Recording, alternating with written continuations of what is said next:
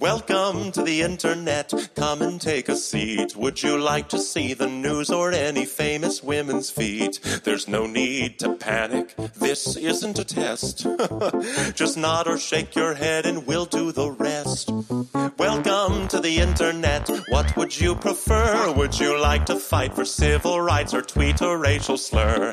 Be happy, be horny, be bursting with rage. We got a million different ways to engage. Estamos começando mais um podcast Catching Up. Eu sou o Mário. E eu sou o Davi. Episódio duplo hoje? Duplo. Não de tamanho. Carpado. Não de tamanho, espero. Não. Duplo é o assunto. A gente vai falar de dois filmes? Não. Um filme? A gente vai falar de um filme e um especial.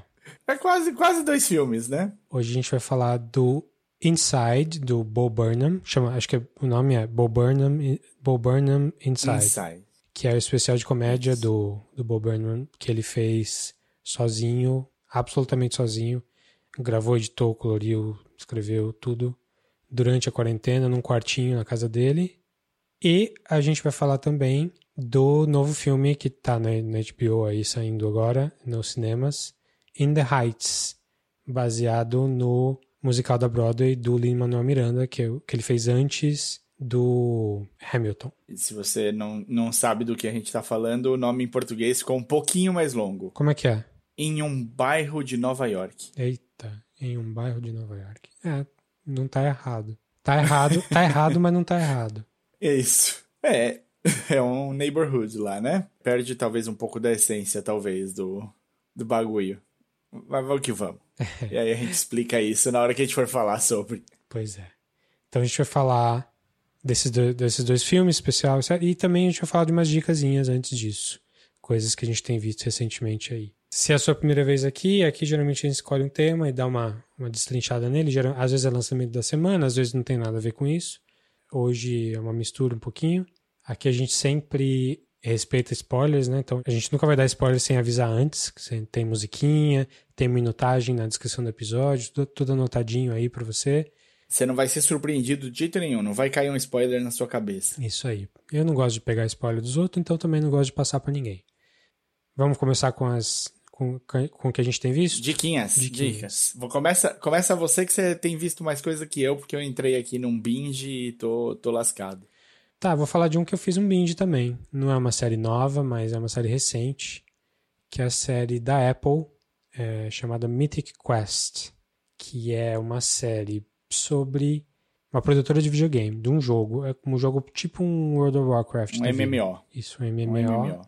A série é produzida pela Ubisoft, então é, dá pra ver que tem alguma coisa. Eles não falam no Ubisoft em nenhum momento na série, mas dá pra ver que quando eles falam, ah, precisamos ligar para Montreal, é deles que eles estão falando. é, a série é uma comédia, comédia mesmo, bem engraçada. É tipo. É, é, é, quase o sucessor do Silicon Valley. E é até um pouco por isso que eu não tinha visto até hoje. Porque eu gosto. Você achava que era muito pro, perto de. Porque eu gosto muito do Silicon Valley. Eu acho muito, muito foda. E aí você parecia que, é, parecia que ia ser uma imitação, assim, meio mal jambrada. Barata. Porque é a mesma coisa, que essa, essa galera de tecnologia e o chefe maluco e os, os, funcionários também tentando sobreviver, aquelas coisas meio absurdas de Silicon Valley. E é mais ou menos assim, não, não, tô, não acho que tá muito errado não, de falar que é uma, um, Silicon, um Silicon Valley, Valley menor. Chambrado? É, mas é, ele tem o seu charme específico ali. Eu acho que ele tem um pouco mais de coração que o Silicon Valley. Principalmente conforme a temporada vai avançando. Os primeiros episódios, não. Mas. É, eu achei mais difícil mesmo. Eu assisti, eu assisti muito menos que você. Mas eu, e eu assisti há mais tempo que você. Você foi. É, eu fiz o binge agora. agora. É, fiz o binge é. agora e era. E assim, eu vi a primeira temporada inteira. Tem um episódio que eles falam que é super importante, que é o episódio da quarentena, que eles fizeram já no meio da quarentena, acho que foi junho, julho do ano passado. E é só por por conversa de computador, assim, por Zoom. E é bem legal. É bem. É, é um retrato daquela época da quarentena. Assim, do comecinho da quarentena, que tava todo mundo maluco de ficar em casa o tempo todo, não sair para nada nunca. Uhum. É, mas isso tipo, é o, é, o, último episódio da temporada. Assim, depois que a temporada acabou, eles, eles soltaram esse. Mas é, quem faz a série é o pessoal, algumas das pessoas do It's Always Sunny in Philadelphia.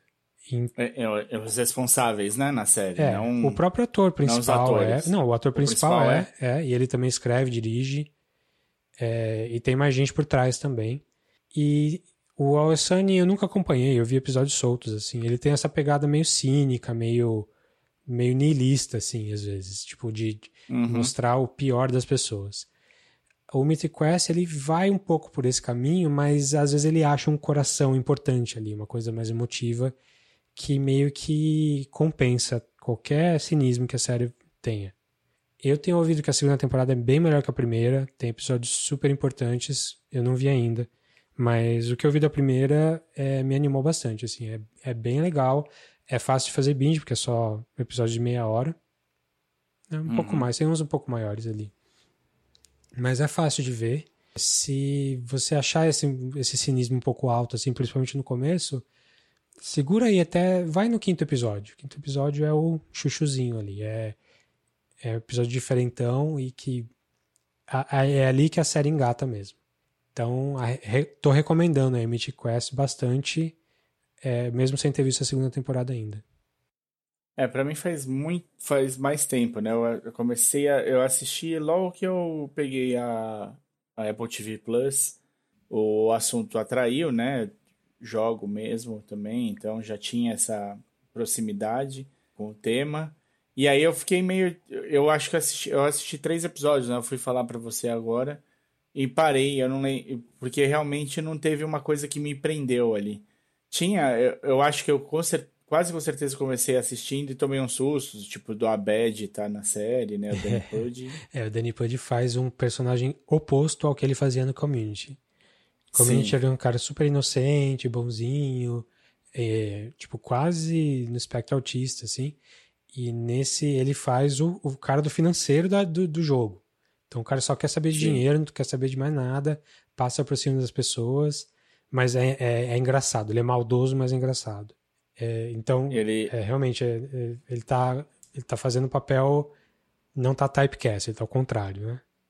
Sim, sim. Aí tem também o, o, F. Murray Abraham, né? Que é também que é um puta bem manjado. incrível, né? O cara fez Amadeus, o cara fez... Mais recentemente ele fez o Homeland. E aqui ele faz um, um, um cara que. um escritor de ficção científica que ganhou prêmio nos anos 70, mas que está super decaído e, e, ele faz a história do jogo. Então ele é contratado da empresa Isso. só para fazer a história. É meio maluco, o cara fritou nos anos 70 e 80 e 90. mas ele é engraçado. Tem, tem, bons, tem bons personagens. Sim, tem. tem. Tem gente conhecida. Então, assim, também quando eu comecei a ver, não foi. Eu não, eu não manjo nada de It's Always Sunny em Filadélfia mesmo. Então você falou, o cara. Ah, tá. Ok, então o cara é de Always Sunny em Filadélfia. Também claro. não manjo, não. É eu, eu não vi sabia? episódio muito solto, assim. Não sei, não acompanho. É, é só pela fama mesmo. E eu, os episódios que eu vi, eu senti isso, assim, os pouquíssimos que eu vi. Anos e atrás. É que tem algum, tem algum ator que saiu bem de lá. É o Charlie Day que saiu bem de lá. O Charlie Day, inclusive, escreve para Mythic Quest. Ele tá no meio. Escreve? É. Ah, muito bem. Ah, tá aqui, o cara tá mesmo aqui. É Rob. Ele tem um nome meio difícil, nome escocês longo. McLaren.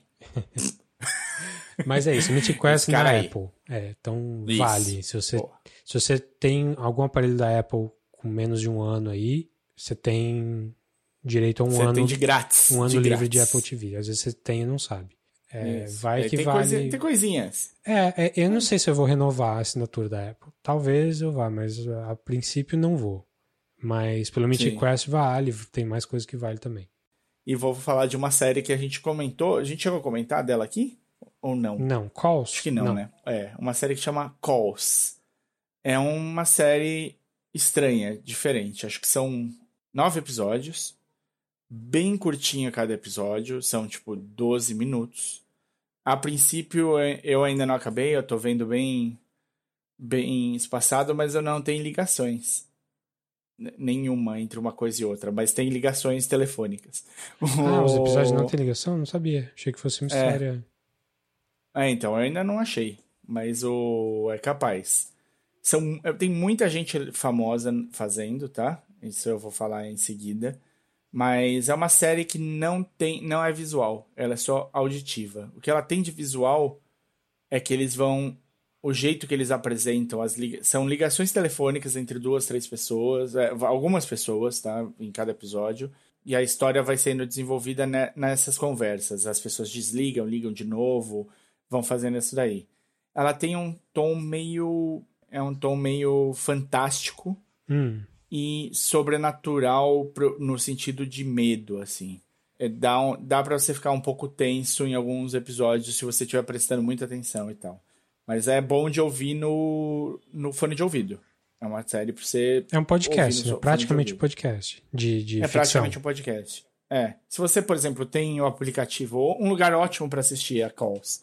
Você tem o aplicativo da Apple TV Plus no seu celular e assistir na tela do celular, porque não precisa de muita tela, nem muita coisa. E com um fone de ouvido legal, se você tiver pra pôr no celular aí. Aí fica bem gostosinha de ver. Tem episódios super tensos e tem episódios completamente fora da caixinha de como funciona. O, no geral, a gente vai ter. Os episódios têm tipo 12 minutos, não, é, não são episódios longos, não é. Não, você não vai estar tá ouvindo o catching up em, em um formato te, televisivo, assim. Não, é, é realmente o, um negócio auditivo mesmo, uma viagem auditiva. Eles põem vários efeitos, muito barulho, sonoplastia ali deve estar tá bem em dia. E tem um pessoal legal. No primeiro episódio tem a Karen Gillan e o, a Lily Collins. É, no segundo episódio tem o Ben Schwartz, tem o Riley Keough. Aí no terceiro tem o Mark Duplass, tem o Pedro Pascal, tem a Judy Greer, tem a, no, depois tem Rosário Dawson. Olha, não falta gente legal fazendo. Mas você só vê o nome dos caras no crédito, né? Porque não aparece é, ninguém. não, você não sabe quem tá falando. É, não, não aparece ninguém, você tem de manjar por voz. Aí, legal. Pedro Pascal, por exemplo, tá aí sem aparecer a cara dele no Mandalorian, a maior cara, só apareceu aí num. Né? E aí a gente já conhece a voz do cara. Pronto, tá fácil.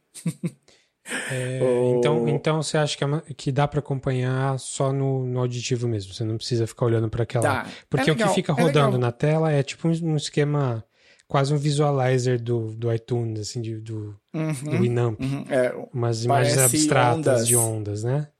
Isso, e, e não interfere como... em nada na, na história, é isso? Às vezes interfere. Tipo, eu sei que ele criam... reage à história, mas, ele, mas tem, tem alguma coisa que você precisa estar tá olhando para. Pra... Não, não, não. Ele cria atenção só tá. no, no movimento e tal. E, e eles põem o texto.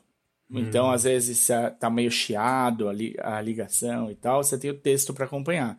Por isso que, assim, no, numa tela de um celular, de um, de um, de um tablet, é, para texto você consegue levar na boa. Então, é legal. Isso funciona bem. Então, fica tá, tem, a, tem a opção, acho que se tiver com 12 minutinhos, ou tiver até ficar querendo matar um tempo, querer ficar, querendo ficar tenso e tal, vale a pena ver um episódiozinho sem, na, sem perder muito tempo do seu dia. E às vezes dá para até pra você ficar pensando um pouco na loucura do que você acabou de ouvir ali.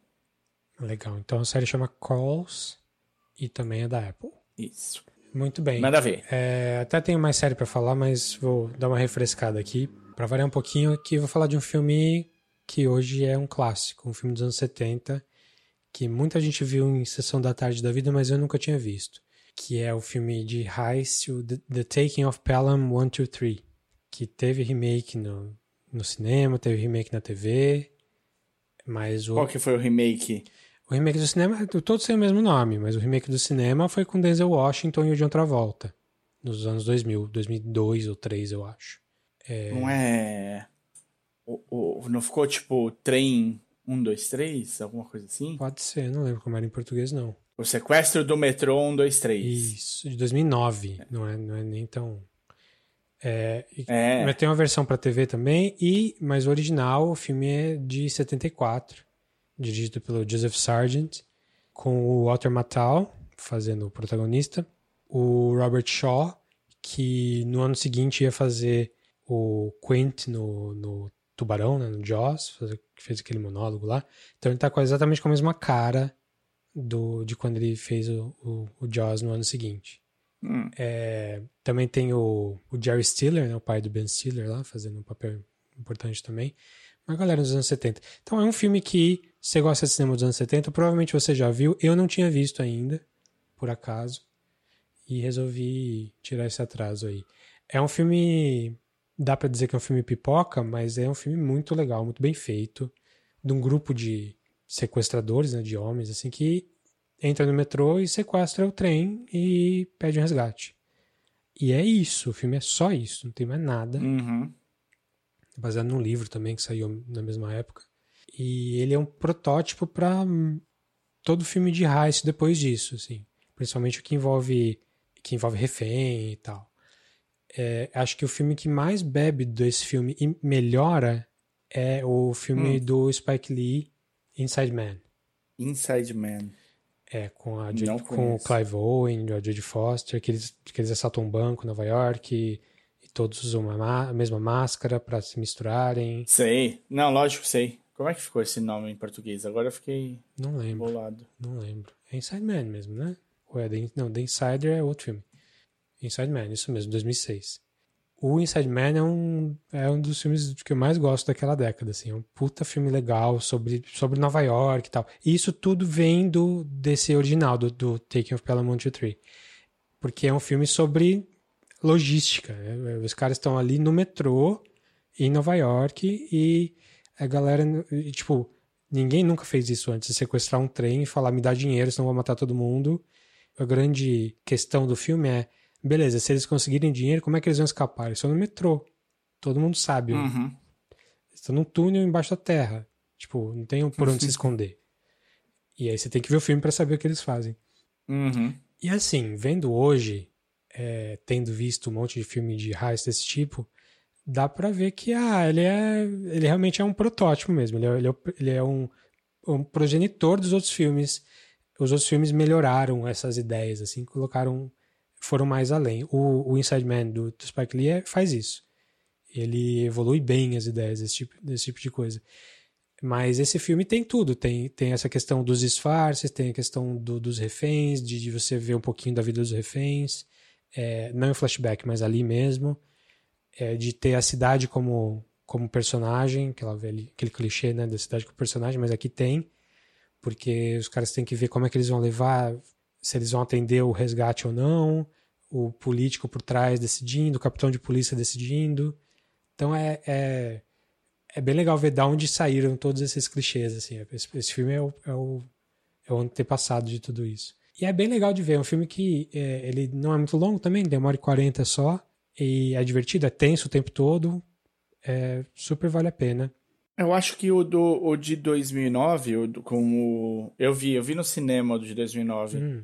Não sabia que era uma refilmagem, acho que não foi tão alardeado, eu não fui procurar também, não fui tentar descobrir. Eu, eu acho que eles deixaram mais longo, então ele, ele é tenso também, mas ele, ele tem pedaços em que você fica meio que pasmando, assim, com, hum. com o andamento. É, não, esse original é bem apertadinho, assim, bem amarradinho. Eu, eles trabalham muito, tipo, como é que vai ser a resposta, exatamente. É um negócio da, da, da cidade e tudo mais, onde ele tá, o trem, onde ele vai bater. Sempre tem situações limites acontecendo tal. Não sei se é assim no.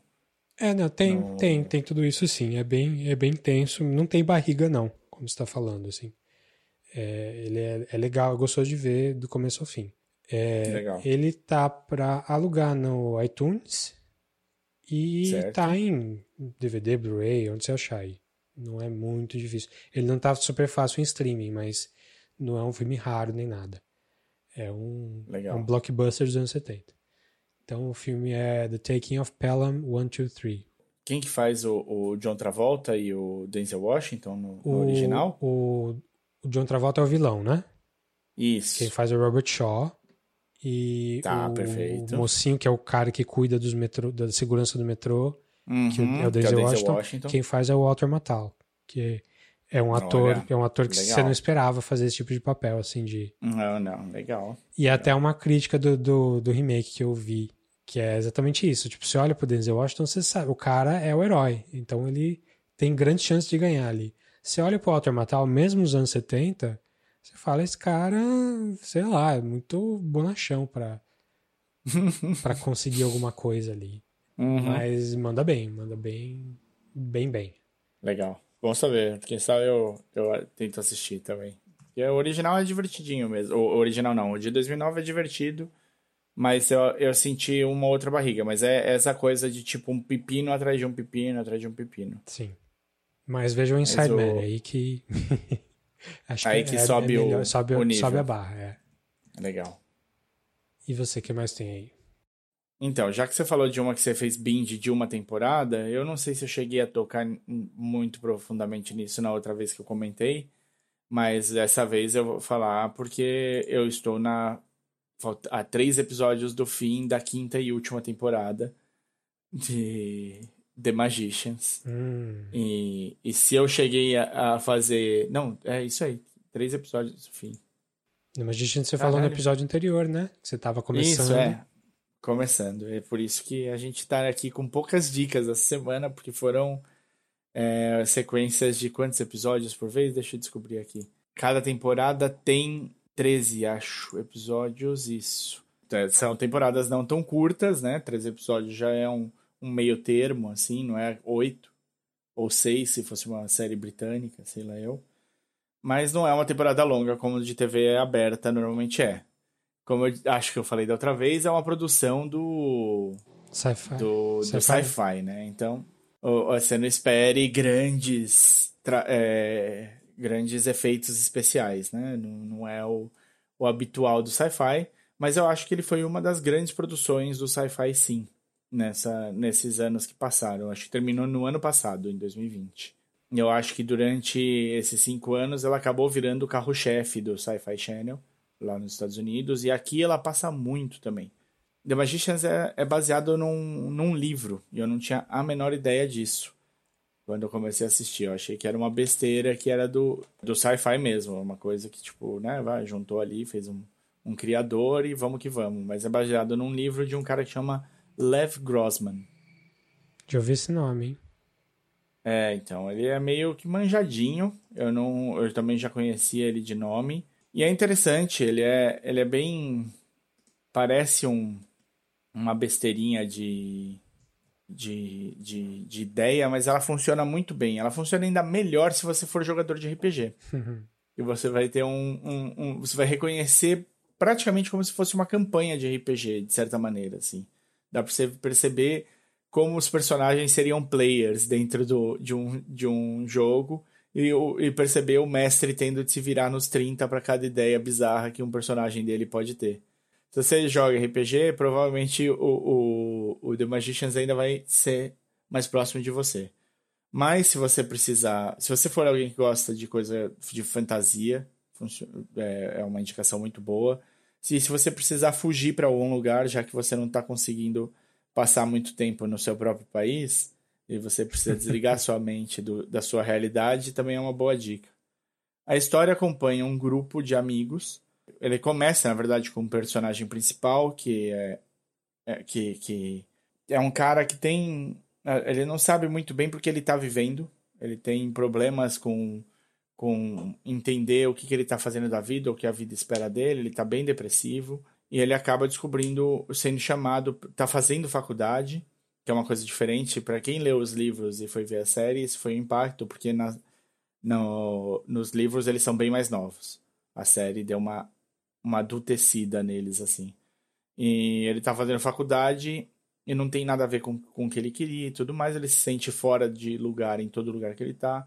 E ele acaba passando, sendo chamado para um teste sem querer. Ele aparece nesse teste para uma escola de magia. A escola nos livros deve ser muito mais bem tratada. Na série ela é muito acelerada, assim. Então você sabe que tem tipos de magia que são feitos. Você sabe que tem especialidades em que alguém, alguns são têm mais, mais facilidade para aquilo, outros têm menos. Então você tem grandes áreas, tipo a magia física, né, que são chamadas de physical kids dentro do, da escola. E aí dentro da magia física você tem um monte de micro-áreas, né? Que cada um pode, pode se descobrir como a melhor habilidade que você tem. Então, basicamente, todo mundo consegue fazer magia, mas alguns têm ou habilidades um pouco além das, dos outros, ou coisas que eles fazem melhor que os outros, ou com mais facilidade que os outros. magia consome um monte de coisa, tem uma série de coisas que acontecem. E eles conseguem manter em cinco temporadas problemas frequentes, fazendo com que você nem bem saia de um, muitas vezes nem saia de um, e tenha outros dois ou três acontecendo ao mesmo tempo para manter todo mundo seguindo caminhos diferentes e, e levando personagens para pontos diferentes. Uma coisa que eu gosto, eu gosto bastante de quando você tem a possibilidade de evoluir personagens para áreas que eles não esperava, e eles fazem muito isso.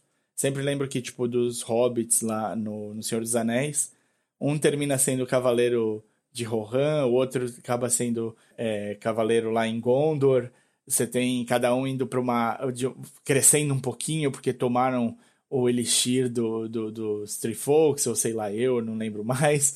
Mas você tem diferenças que vão acontecendo para cada personagem, eles aceitam quests pe, pe, é, pessoais no meio do caminho, né? Eles têm coisas que eles vão fazer é, por eles e que é um chamado para eles. Isso acontece bastante e é muito legal ver como isso muda o jeito que os próprios personagens enxergam as coisas e as amizades e tudo mais. Então, é uma série esbarra em questões profundas em alguns episódios, mas que na maior parte das vezes é bem levinha e, e tranquila e divertido. Então é bo um bom escape, assim, e, e, quando você tá com a cabeça carregada tal, é legal ter uma coisa que você seja obrigado a acompanhar, prestar atenção, mas que também te tire do seu dia a dia.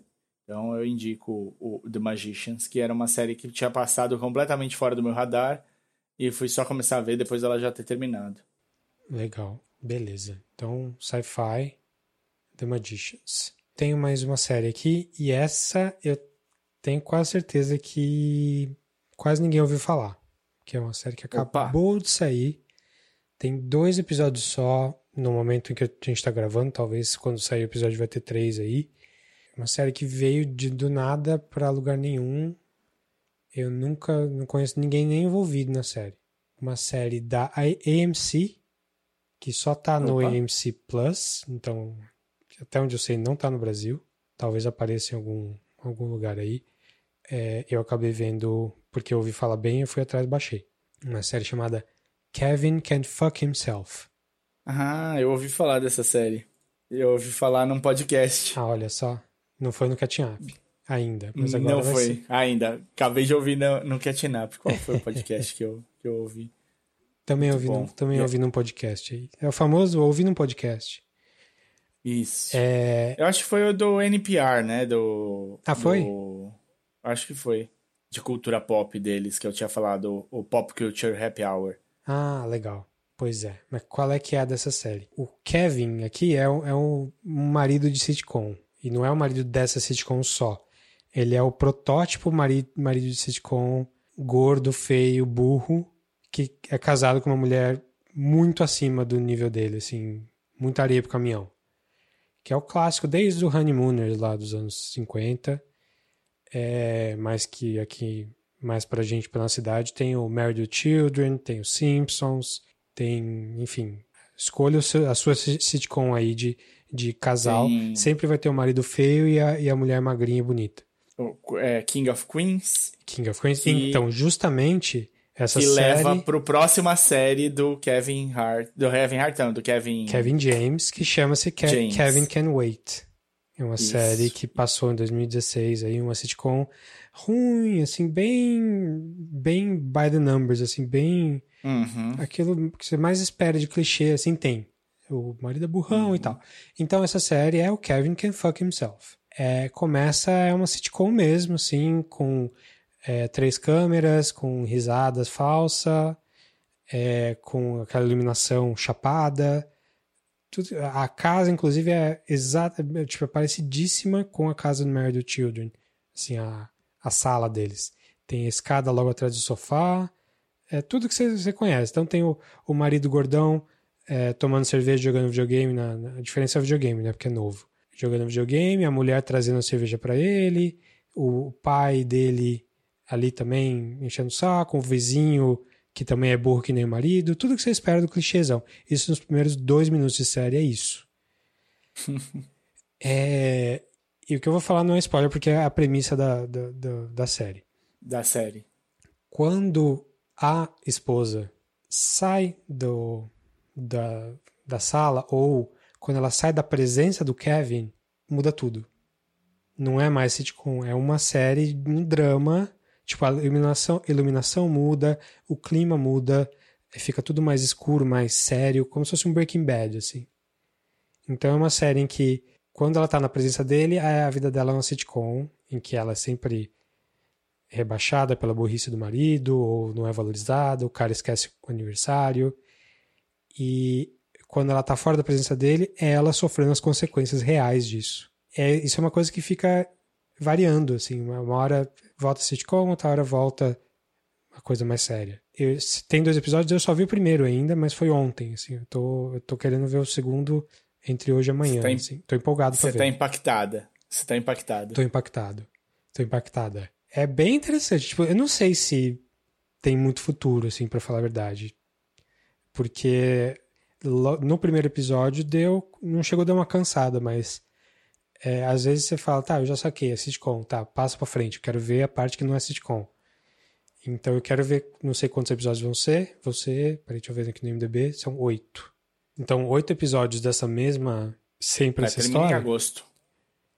Ah, então... Termina em primeiro de agosto, é rapidinho. Ah, então vai ser modo binge aí. Uhum. É, então, tipo, não sei quanto futuro tem a série, mas é, se os roteiristas conseguirem dar uma variada, assim, tipo, continuar surpreendendo, tanto que ele surpreende no primeiro episódio, ele já vai virar um pequeno clássico aí. Pena que tá num lugar que pouca gente vê. Inclusive nos Estados Unidos. É muita gente. Ninguém tem AMC Plus, assim. Só se tiver. Você tem a, o Amazon Prime e compra o canal AMC Plus. Tipo, Igual aqui, a gente não compra os canais da Amazon porque é tudo caro, né? Mas, é. mas se você conseguir assistir, eu recomendo assim. Pelo primeiro episódio, eu recomendo. Eu vou continuar vendo.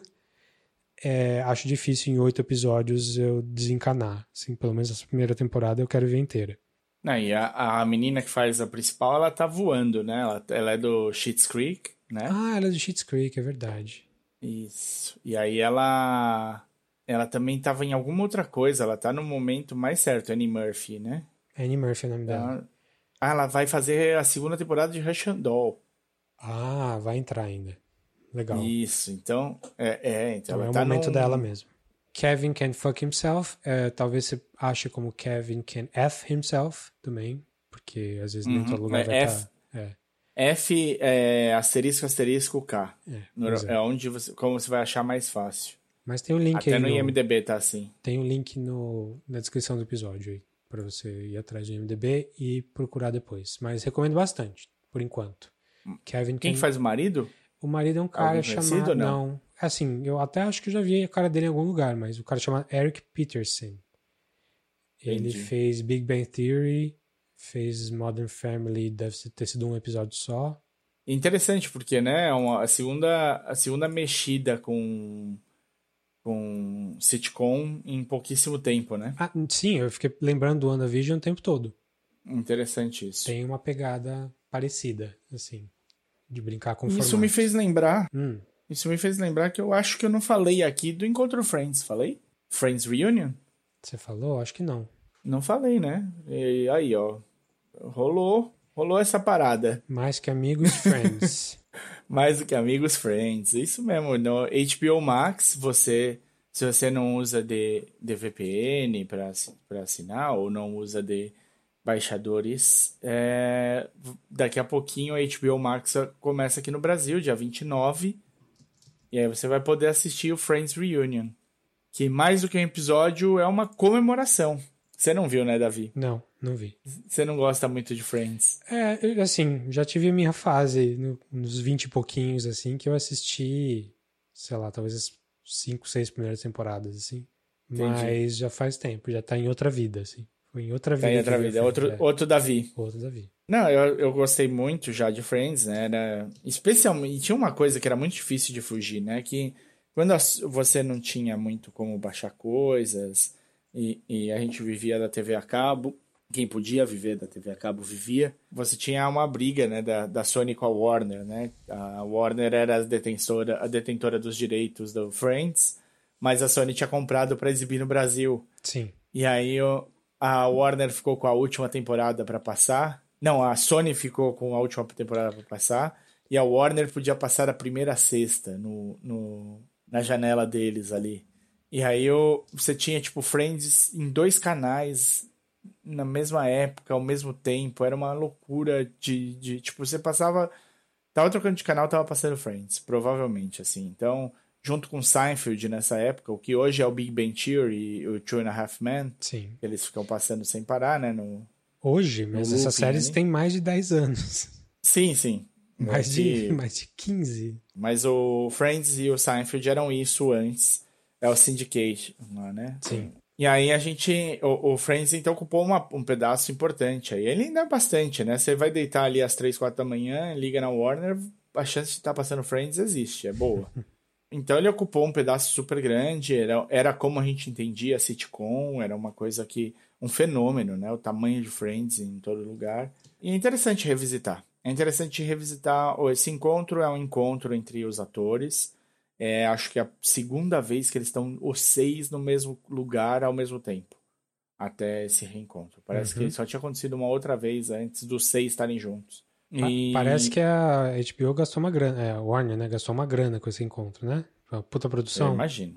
É uma produção boa, é realmente boa. Eles remontaram, né? Porque eles têm tudo dos espaços, né? Que eles, que eles usavam para gravar. O, o, o, Friends Stage, que é o, acho que o 23 lá no Warner e tal. Se você passa, faz o tour, eles param na frente. Você pode tirar uma fotinho com a placa, se quiser e tal. Mas o cenário Mas aqui, existe quando... ainda ou eles tiveram que refazer? Então, meu chute é que eles tinham guardado os cenários, né? Porque eles sabiam do tamanho de Friends e sabiam que isso daí poderia ser, ser útil e, e, e colocaram lá. Mas tem coisas, por exemplo, o cenário do, do Central Park, né? O café que eles, que eles vão, ele existe em 30 lugares. No próprio tour da Warner, você entra no cenário do Central Park. Então, tipo, é, é não é muito difícil para eles fazerem um novo.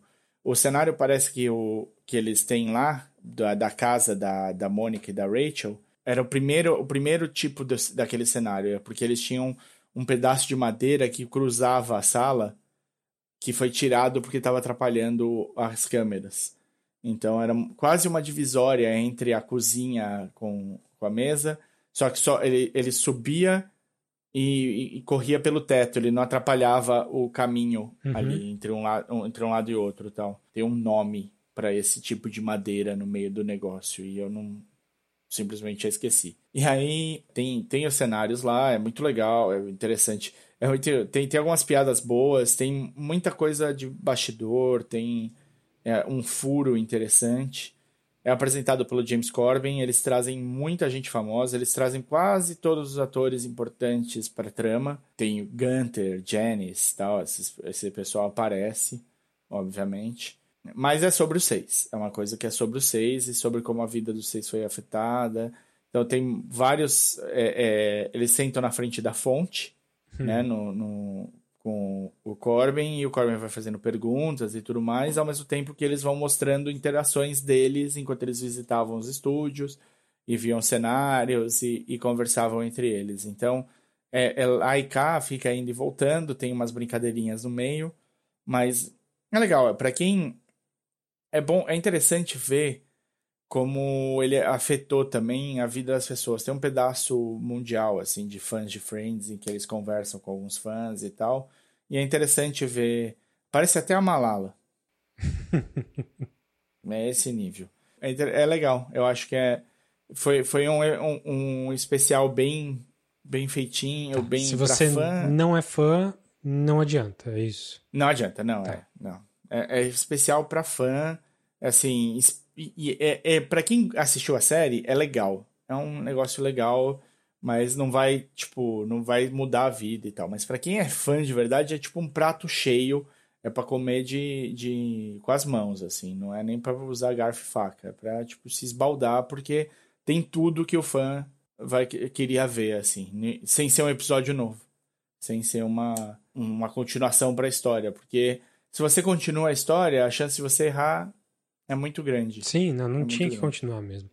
Mas parece que é um, é um misturadão, né? Tem bate-papo informal, tem... mas tem coisinhas escritas, Sim. não tem? Ou não? Não, tem, tem momentos em que eles leem, fazem table reads, assim, de alguns episódios, de algumas coisas que, que foram importantes. Então estão seis numa mesa e eles refazem uma cena hoje em dia ali do alguma dessas cenas grandes. E tem muita interação entre eles, que é muito legal, assim. Você conhecer um pouquinho do, do que tinha, de como eles encaravam por trás. Né? Tem uma coisa que acho que no, no material veiculado aparece bastante, então não vou não vou sacanear ninguém, mas o Joey, o, o, o Matt LeBlanc, tá, tá, falou que, um, que eles chegaram num tamanho numa época que ele, ele, ligou, ele acordou um dia de manhã, ligou a TV e, a te, e o canal tava com a tela dividida em seis.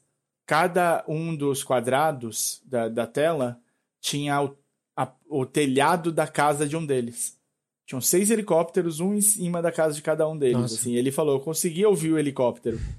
E, e aí ele falou: cara, eu, eu cheguei perto da tela e vi que meu, o meu telhado tava todo sujo e, e destruído, assim. Então, assim que o helicóptero foi embora, eu subi no telhado, comecei a limpar e chamei um cara, porque eu achei um monte de lugar com goteira e vazamento ali e tal. Mas é, é, é, esse, esse nível de, de coisas que eles falam, assim. Tem, tem para todos os gostos e tem um furo bem importante, bem interessante que acho que ah, não sei se ninguém tinha se perguntado, não sei se alguém sabia, mas é, é legal.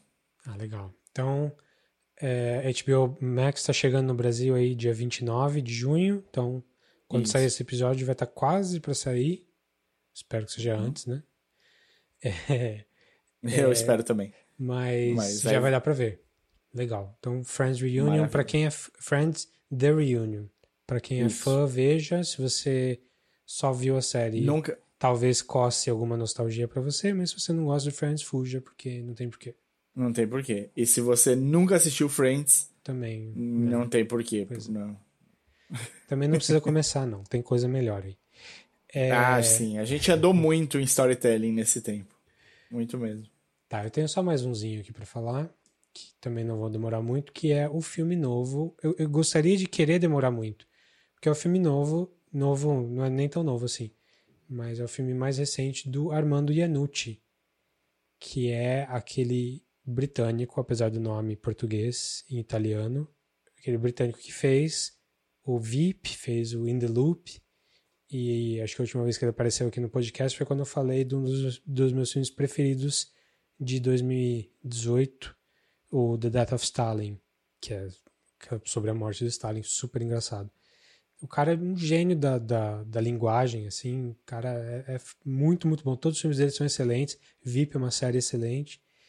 E depois do Death of Stalin, ele resolveu pegar, fazer uma adaptação do David Copperfield, do Dickens.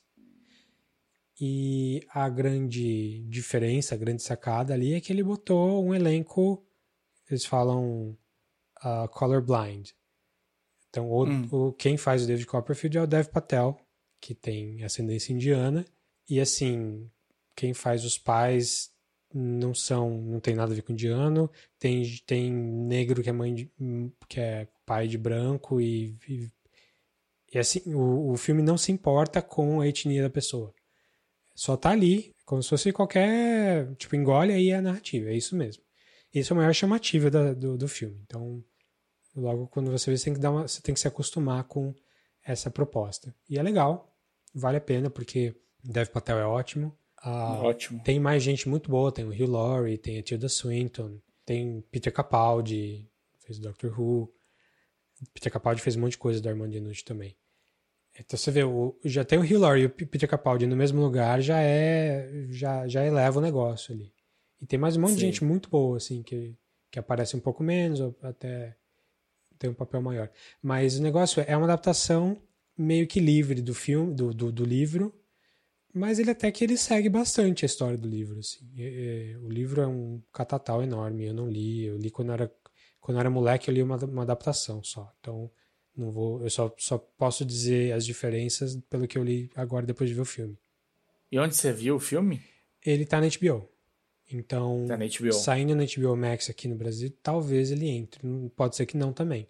Legal. É, mas é legal. Ele só tem uma questão ali que acho que ele tenta ele tenta contar muito do, do, do, livro em pouco tempo de filme, então as coisas ficam meio atropeladas às vezes.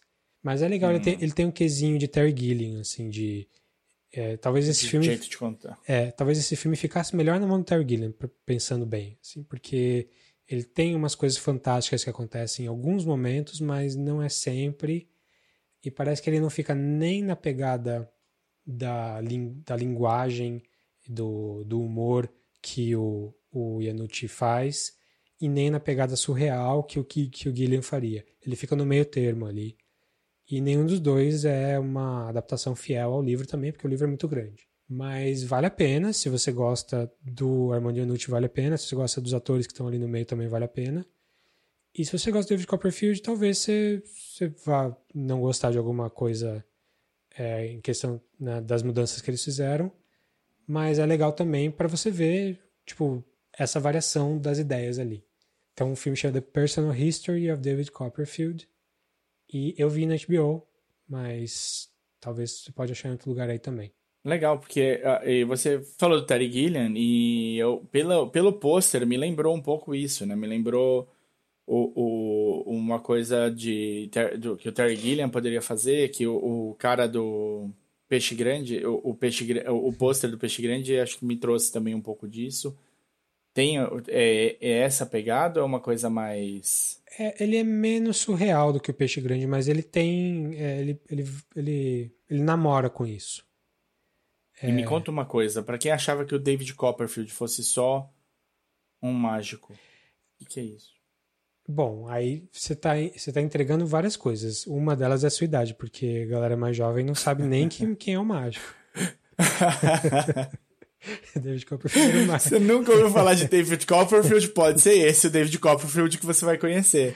Mas como. É, o mágico o, dos que anos que eu... 70 e 80. David Copperfield é, pegou o nome artístico do personagem do Dickens, do livro do Dickens de 1800 e tanto, que é um ele não é bem um órfão, ele é um. É, ele é filho de um aristocrata lá, mas que acaba sendo é, afastado porque o pai dele morre e a mãe casa com um cara que é malvado e ele é jogado para Londres para se virar sozinho na vida. E é ele encontrando as pessoas ali que vão ajudar ele na vida ou atrapalhar ele. Às vezes é comédia de erros, às vezes é uma coisa um pouco mais dramática, mas o filme é comédia, ele é engraçado é, mas ele tenta contar a história do, do livro, assim, tenta contar a história do começo ao fim. É, que é a biografia desse David Copperfield, que é baseado na, na própria vida do Dickens também. É... E para você ver como o, o, seu tiro no Terry Gilliam foi muito, muito certo, hum. é o outro pôster que, que me lembra bastante, que me também me remeteu por esse tipo de história.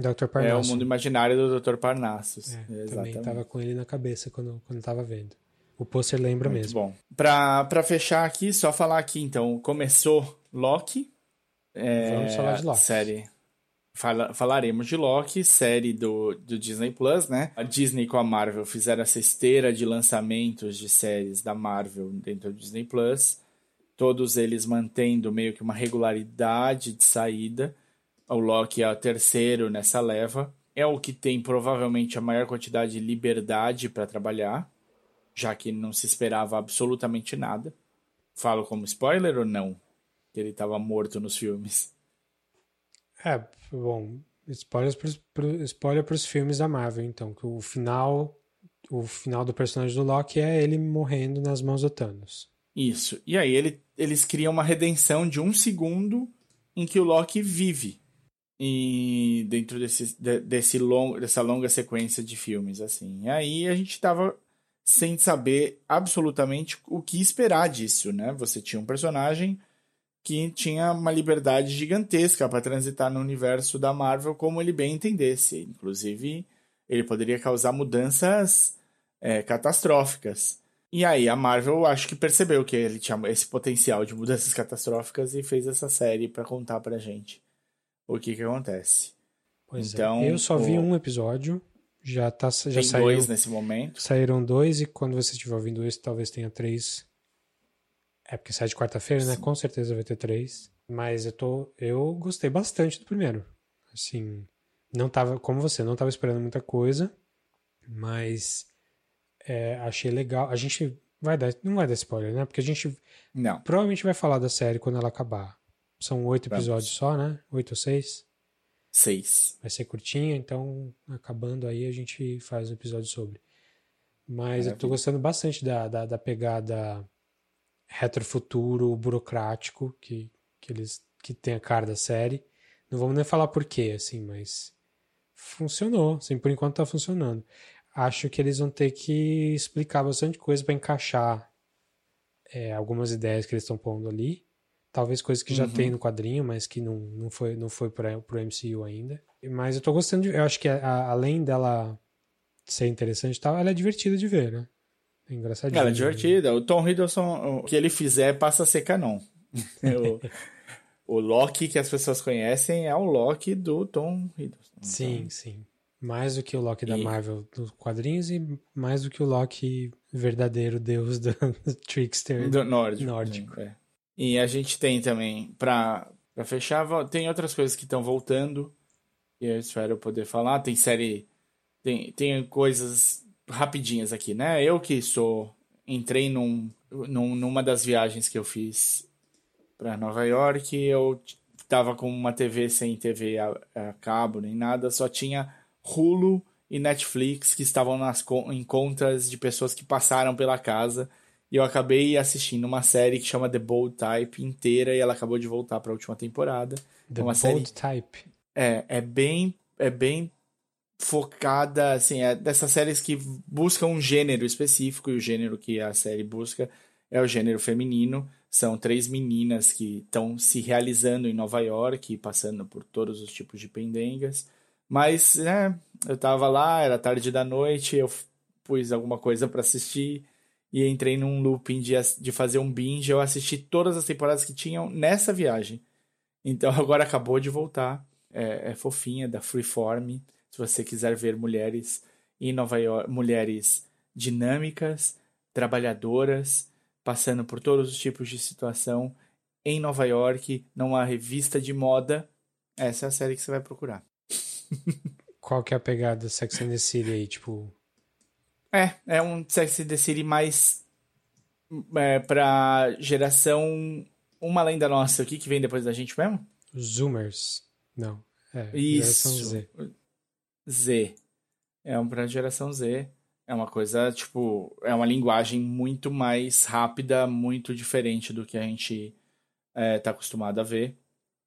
E é interessante.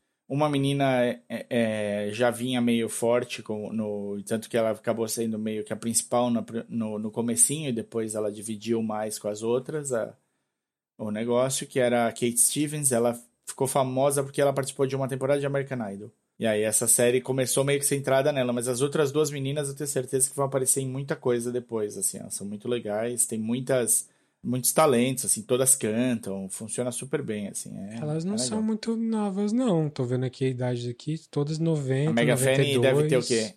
É, elas estão chegando aos 30, né? Mega é Fanny tem, é de 90. Então, já, é. já, já, elas são millennials, né? Todos millennials. É que a gente é... Ah, a, a gente, gente, é, é muito... Millennial velho. Eu tenho, eu tenho quase 10 anos de diferença para ela, você me respeita, tá? É, eu tenho mais de 10 anos pra, pra Kate Stevens, que é de 92. Isso, também tenho mais que, que 10. Mas enfim, é uma pegada. As personagens dela. Eu tenho um são... ano a mais que você, então você é. faz os cálculos e põe um ano a mais para mim. É uma. É, ela, as personagens delas têm 20 e poucos ou 30 e poucos? 20 e poucos. 20 e poucos, 20 e poucos. Tá. Elas entram para essa revista, cada uma numa área. Na verdade, quem entra para a revista é a Kate, a Kate Stevens, a personagem dela. As outras duas já estão lá. E aí você. É legal porque você tem um cotidiano de moda. Então, se você já gosta dessa coisa de revista de moda e tal, se você gostou de Diabo Veste Prada, tem uma versão fofa do Diabo Veste Prada aí. Uma chefe muito mais compreensiva e bacana. Muito bem. Você falou que tá no Freeform? Freeform, no Hulu, portanto. Hulu. Tá. Isso. Beleza. Não sei se é muito o nosso público aqui do podcast, mas. Não é, mas fica aí é essa público dica. do podcast né? também, né? Também não sabemos isso. Fale com a gente. É, por favor, é. nós queremos saber quem você é. Senso catching up. É, para roubar os seus dados. É, muito bem, vamos lá falar do. Já que o IBGE não vai fazer, a gente faz. Vamos falar do especial do Bob Burnham, que já estamos longe Sim. aqui. No... Não sei se a gente vai precisar falar de spoilers do Bob Burnham, né? Não precisa falar de não. por muito tempo também. Não, a gente pode tipo falar de uma música ou duas. tá bom. Vamos falar do Bo Burnham primeiro. Tá. Começa contando para mim quem é Bo Burnham. Onde assistir Bo Burnham, dois pontos, Inside. Só um... Ah, o Inside e também quase tudo que ele fez tá no Netflix. Então tá fácil aí. Mas Maravilha. ele é um... Ele é um comediante muito novo. Ele não é... Assim, se for ver, ele tem 30, 30 anos, né? 30 anos. Uhum, exatinhos, vai fazer 31. Só que ele faz especiais de comédia há mais de 10. Ele começou acho que com uhum. 17, 18, assim. E ele tem uma cara de moleque até hoje. Uhum. Então, é, o primeiro especial dele que eu vi foi o Make, Make Fun, eu acho que é. Make Happy, de 2016. Mas ele tem um de 2013. Tá tudo no Netflix. Então é um cara Boa. moleque, moleque mesmo. E só que é um cara, um filho da puta de um talentoso. Eu falei dele aqui no podcast já. Quando eu vi Make Happy, eu acho que eu falei no podcast, acho. Falou, não, a Primeiro gente falou já podcast. É. Sim.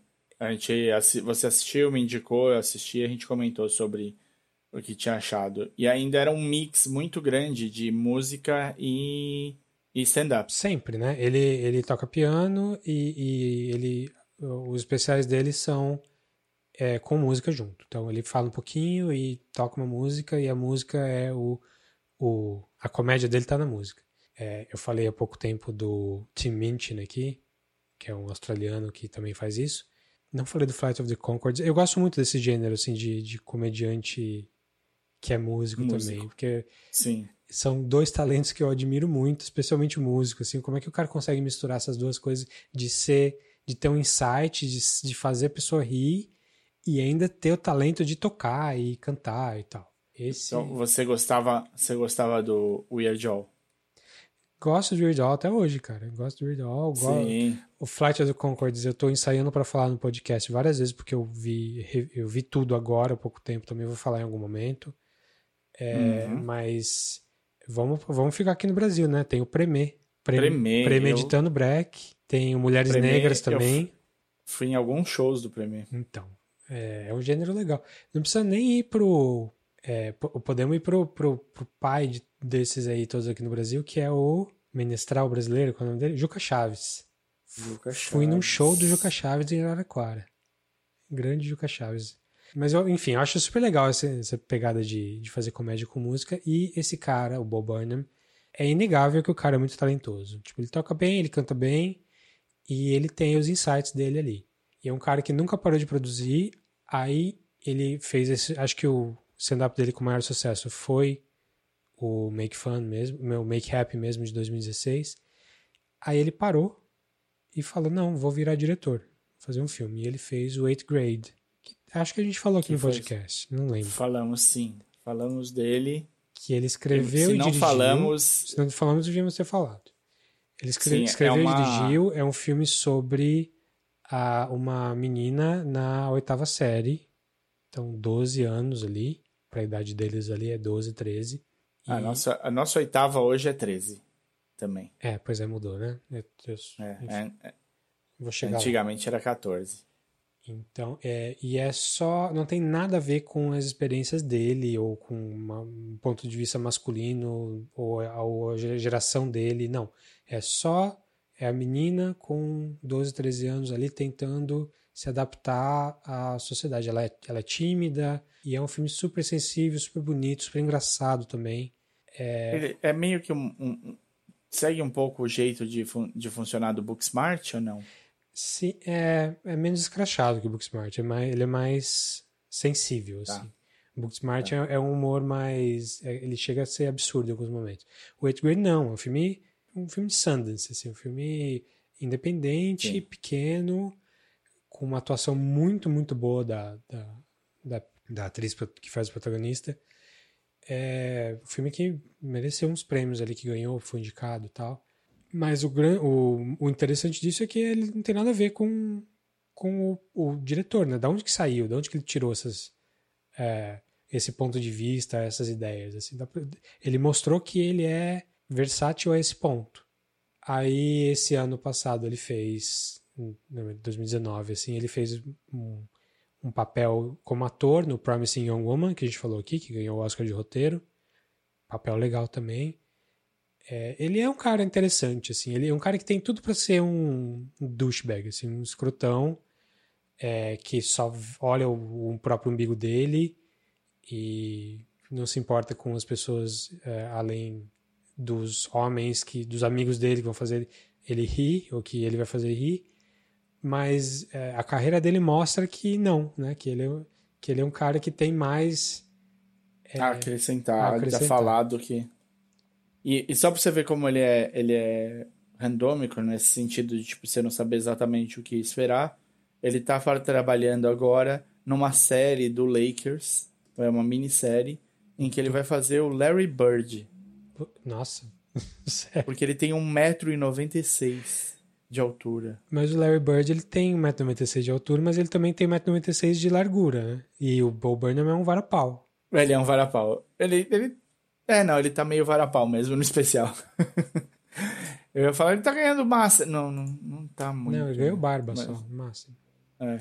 Mas é isso, ele é meio, é meio estranho. Eu escutei sobre isso em, em um negócio que tava falando sobre basquete. E aí eles falaram, mano, eu, outro dia eu vi que o Bob Burnham ia fazer o Larry Bird, mas eu esqueci que ele ele tem 1,96m de altura. eu falei, ah, tá. Pois é. Mas aí, esse ano passado, ele, ele falou que ele, isso no especial, ele, ele fala, tava com problemas de ataque de pânico no, no palco. Então, até por isso que ele parou lá em 2016, 2017.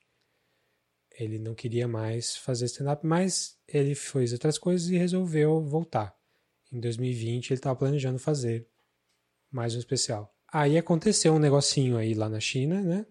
E que veio pra gente aqui também e, e ele resolveu transformar o stand-up dele numa, num projeto mais íntimo, assim. E o legal dessa do, do que ele está fazendo agora desse Inside é que ele passou. Ele faz absolutamente tudo. Né? Ele, ele, escreveu e dirigiu, que é o que ele sempre faz, mas dessa vez ele operou câmera, operou iluminação, ele editou depois, ele fez absolutamente tudo que não tinha a ver com a distribuição, que tinha a ver só com a produção. E ele não fez de uma vez só, ele foi fazendo durante o ano. Então, o que você vê no, no especial dele, no, no Inside, é só ele naquele quartinho pequeno, uh, experimentando e tendo a, a, as, as neuras dele de será que eu vou conseguir fazer isso? Essa pandemia está deixando todo mundo maluco. É, dá para ver ele enlouquecendo em alguns momentos.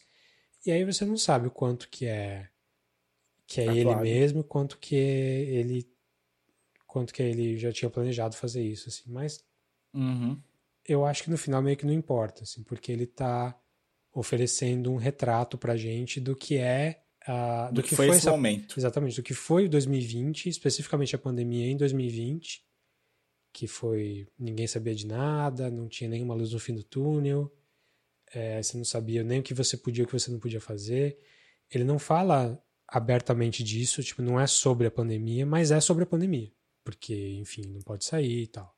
É, eu gostei bastante do, do especial, gostei mesmo. Achei um grande retrato, assim, do principalmente do, do artista na pandemia, de alguém, de, de alguém que, que quer produzir, mas não sabe como nesse, nesse momento bizarro aí.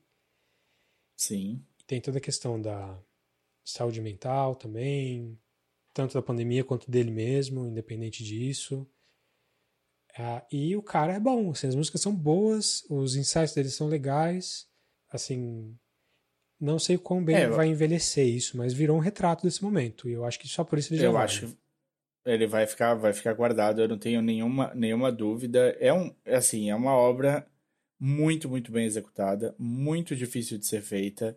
Você vê que é, ele tem muito boas sacadas de, de produção, como, como montar cada um dos visuais. É um espaço super pequeno e ele consegue, nesse espaço, te entregar diver, diversas coisas. Fora isso, ele cria, ele, ele cria músicas em diversos estilos. Não é um cara que tá escrevendo só para um tipo de estilo que ele gosta e que é fácil e que fa é, favorece a, o tipo de letra deles. Não, ele brinca bastante, ele vai em, em, em estilos diferentes de música, ele faz é, batida é, eletrônica com teclados é, super complicados, com letras super aceleradas e vai para uma voz e violão num banquinho numa próxima. Ele brinca com a iluminação, é muito, muito legal. O, o foco também ajuda muito. Ele faz criação de câmera sobre câmera, ele faz é, dupla exposição, né? Tem bastante coisa que ele, que ele, que ele é criativo o suficiente num pedaço é dupla exposição, acho que não, mas ele faz projeção, né? Ele filmou uma coisa, é, projeção, aí isso, projeta isso, na parede, isso. ele projeta na parede isso. enquanto ele, é, enquanto ele tá gravando. Eu fiquei na dúvida até se ele não projetava em, em tempo real. Essa é a minha dúvida que eu, que eu tive. É, dá pra ver que ele opera, quando ele usa projetores, coisas assim, ele opera alguma coisa, um pedalzinho, um controlinho na mão, uhum. às vezes no pé. Uhum. Mas dá pra ver que. É, ele dá zoom na câmera, né? Em alguns momentos. É, tal, tem então... bastante zoomzinho. E é esse que até agora eu não sei. E é uma coisa que eu deveria saber. Eu tentei prestar atenção ali para ver se o zoom é digital ou é da câmera mesmo. É... Ele fala: olhe nos meus olhos, olhando nos seus olhos. É Sim. ruim. Complicado isso aí. É, independente de, de, se for digital ou não, é, tá tudo muito bem construidinho, assim.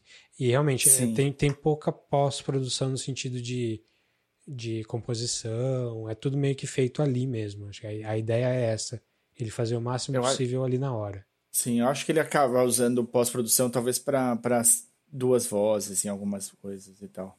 Eu acho que Você tem uma música loop. favorita? É. Você tem alguma favorita? Ah, olha, tem, acho que, que, todo mundo lembra um pouco, é das Instagram Girls, né? Que é, que é bem, bem engraçado. O, o, qual? Da White Woman Instagram? Ah, White Woman Instagram, isso. Latte foam art Tiny pumpkins Fuzzy comfy socks Coffee table made out of driftwood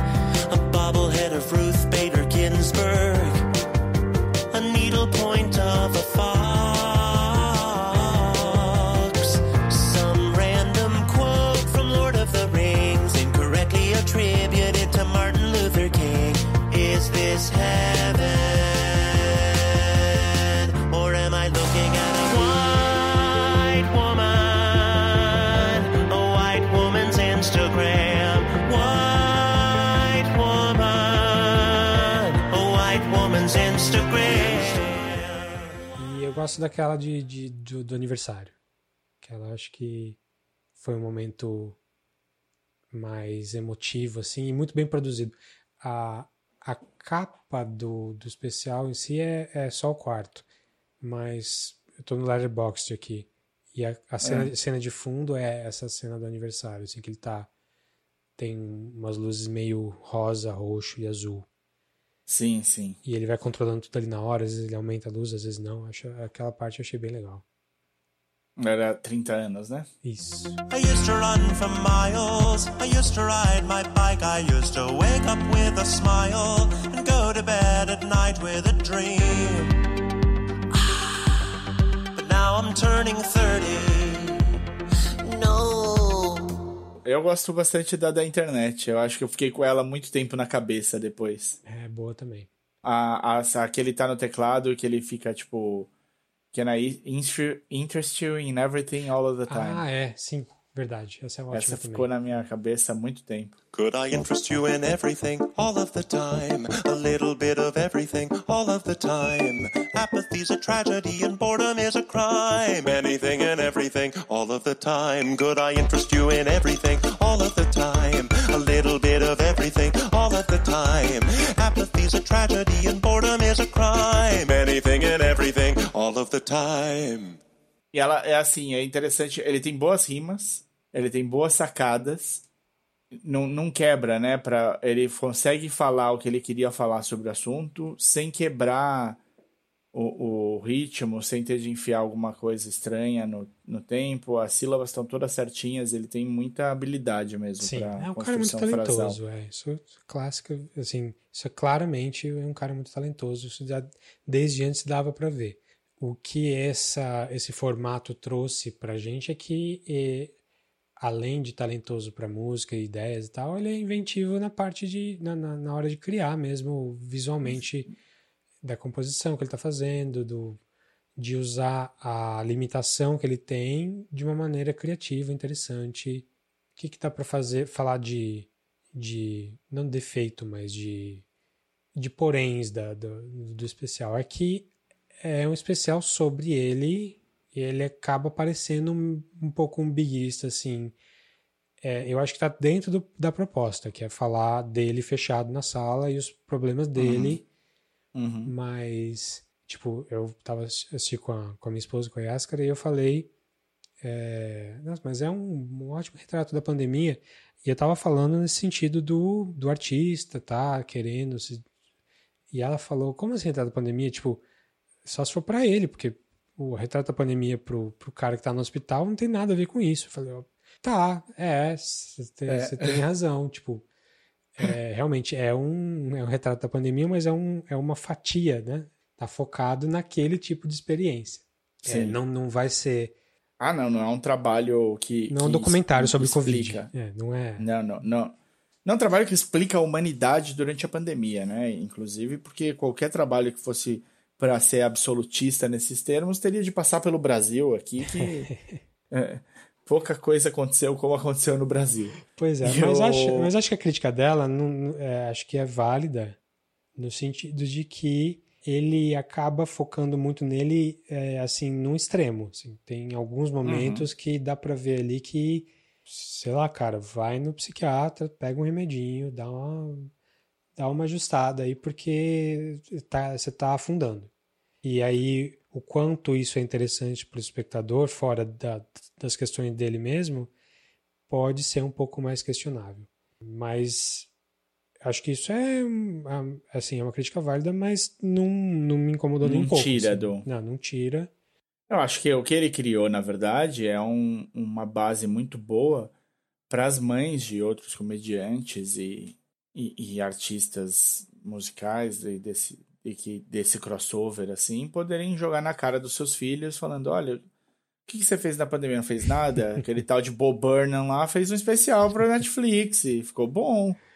Mas É- dá pra é jogar o- ótimo. a carreira do Uber na cara da- das pessoas desde que ele tinha 17 anos. né? Sim, sim. Mas é, é interessante, é um cara que pelo menos parece se preocupar com uma série de coisas certas, assim. Então também isso ajuda bastante quando você vai ver as letras que ele faz e tal. Ele fala de maneira ácida, né, que é o tipo de humor dele, mas sobre, a, de sobre as coisas que in- interessam e importam em muitas frentes, assim, né? E fala muito sobre a nossa, a nossa vida agora, eu acho. Nossa sociedade agora. Não nossa vida, nossa sociedade. É, ele fala sem E- falar, né? Fala, É. mas não é, não é diretamente, assim. Sim, mas a crítica tá ali, né? Sim, sim. E, eu, e ainda assim, mesmo, por exemplo, nessa da White Woman's Instagram, ele consegue pôr momentos fofinhos, né, no meio, assim, tipo, tem uma foto, ele fala da foto da mãe. Qual que é a foto Da- da mãe? Não, não lembro Não, disso. não, é, que ele vai falando do feed da, da White Woman's Instagram, né, ele Uhum. fala que tem uma foto da mãe no meio do feed e que ele, e ele fala sobre a legenda, de, tipo, de ser a, ela viu essa foto e lembrou da mãe, não sei o que lá. Então, tem um, tem um pedaço que é mais emotivo no meio e a letra volta a ter as, as outras coisas básicas de, do White Woman's Instagram. assim. Uhum. Com- E esse e, e tam- não deixa de ser, né, também uma Sim, coisa sim, básica, ter sim. uma foto de, uma coisa mais emotiva no meio. Tipo, ele né, tá tirando da sarro, mas também tem o seu, sua, sua beleza, assim. Acho que tem, tem as duas coisas. Uhum. É, Bom, e- é isso. Eu acho que não dá pra gente muito. é, como ele é muito focado no, na pessoa dele, assim, acho que esse pode ser o problema e tal. Mas é, inclusive no corpo dele, ele não é um cara atlético, nada, é um cara magrelo tal, mas, tipo, tem algumas, algumas cenas que ele tá quase pelado, assim. Eu achei um review aqui no, no Instagram, no, no Instagram, no Letterboxd, cinco estrelas. Now I'm horny and I feel like shit. Porque é, tem essa pegada de, de te deixar para Acho que a gente tá num momento da comédia, dos especiais, assim, em que é tão importante você fazer a pessoa rir quanto fazer ela ficar deprimida. É, porque a gente está falando mais de saúde mental, que é uma coisa muito boa, que a gente precisa abrir essa, essa caixa para todo mundo mesmo, para saber o quanto que é normal, quanto que pode ser tratado. Mas a gente está, assim, pensa nos especiais aí que você tem visto que você mais gostou, aposto que a maioria deles tem essa pegada deprê em alguns momentos. Os meus com certeza tem. Falar muito sobre você, Davi. Com certeza. É, pois é. Mas Bo Burnham Inside, Netflix. Então recomendamos bastante, eu adorei. E Gostei muito também. Espero que ele continue trabalhando aí, porque ele é um cara. Ele não fez nada que. Nada que ele tenha feito que eu vi, eu não gostei. Eu gostei de tudo. Muito bom. Vamos pro próximo aí? Vamos, pra pro... gente... Vamos. Fechar. Vamos falar do In the Heights. E esse vai ter musiquinha, porque haja música. Once upon a time, in a faraway land called Washington Heights. Say it so it doesn't disappear.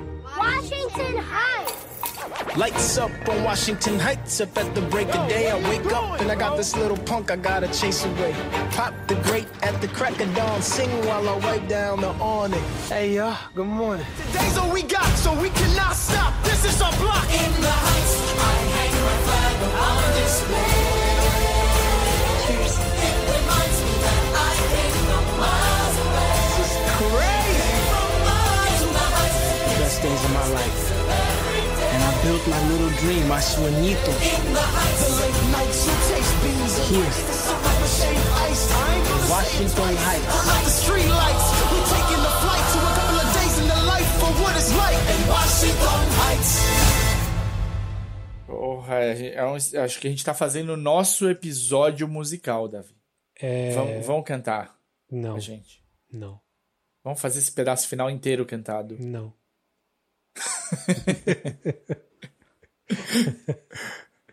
tá. Droga. É, In the Heights, filme novo, não é do Lin-Manuel Miranda, mas é escrito, de, É do Lin-Manuel Miranda. produzido, baseado na peça da Broadway do Lin-Manuel Miranda.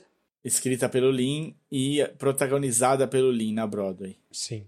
Então, foi a série que ele fez, foi a, a o musical que ele fez antes do, do Hamilton. Hamilton, e foi a A coisa estreia que dele, né? projetou ele para algum sucesso, para ele conseguir fazer o, o Hamilton que estourou 15 vezes mais. Quem dirige é o John M. Chu, Isso é uma loucura, né? que não é não é latino, né? Ele é asiático. Sim. Só que ele é um cara muito experiente com musicais.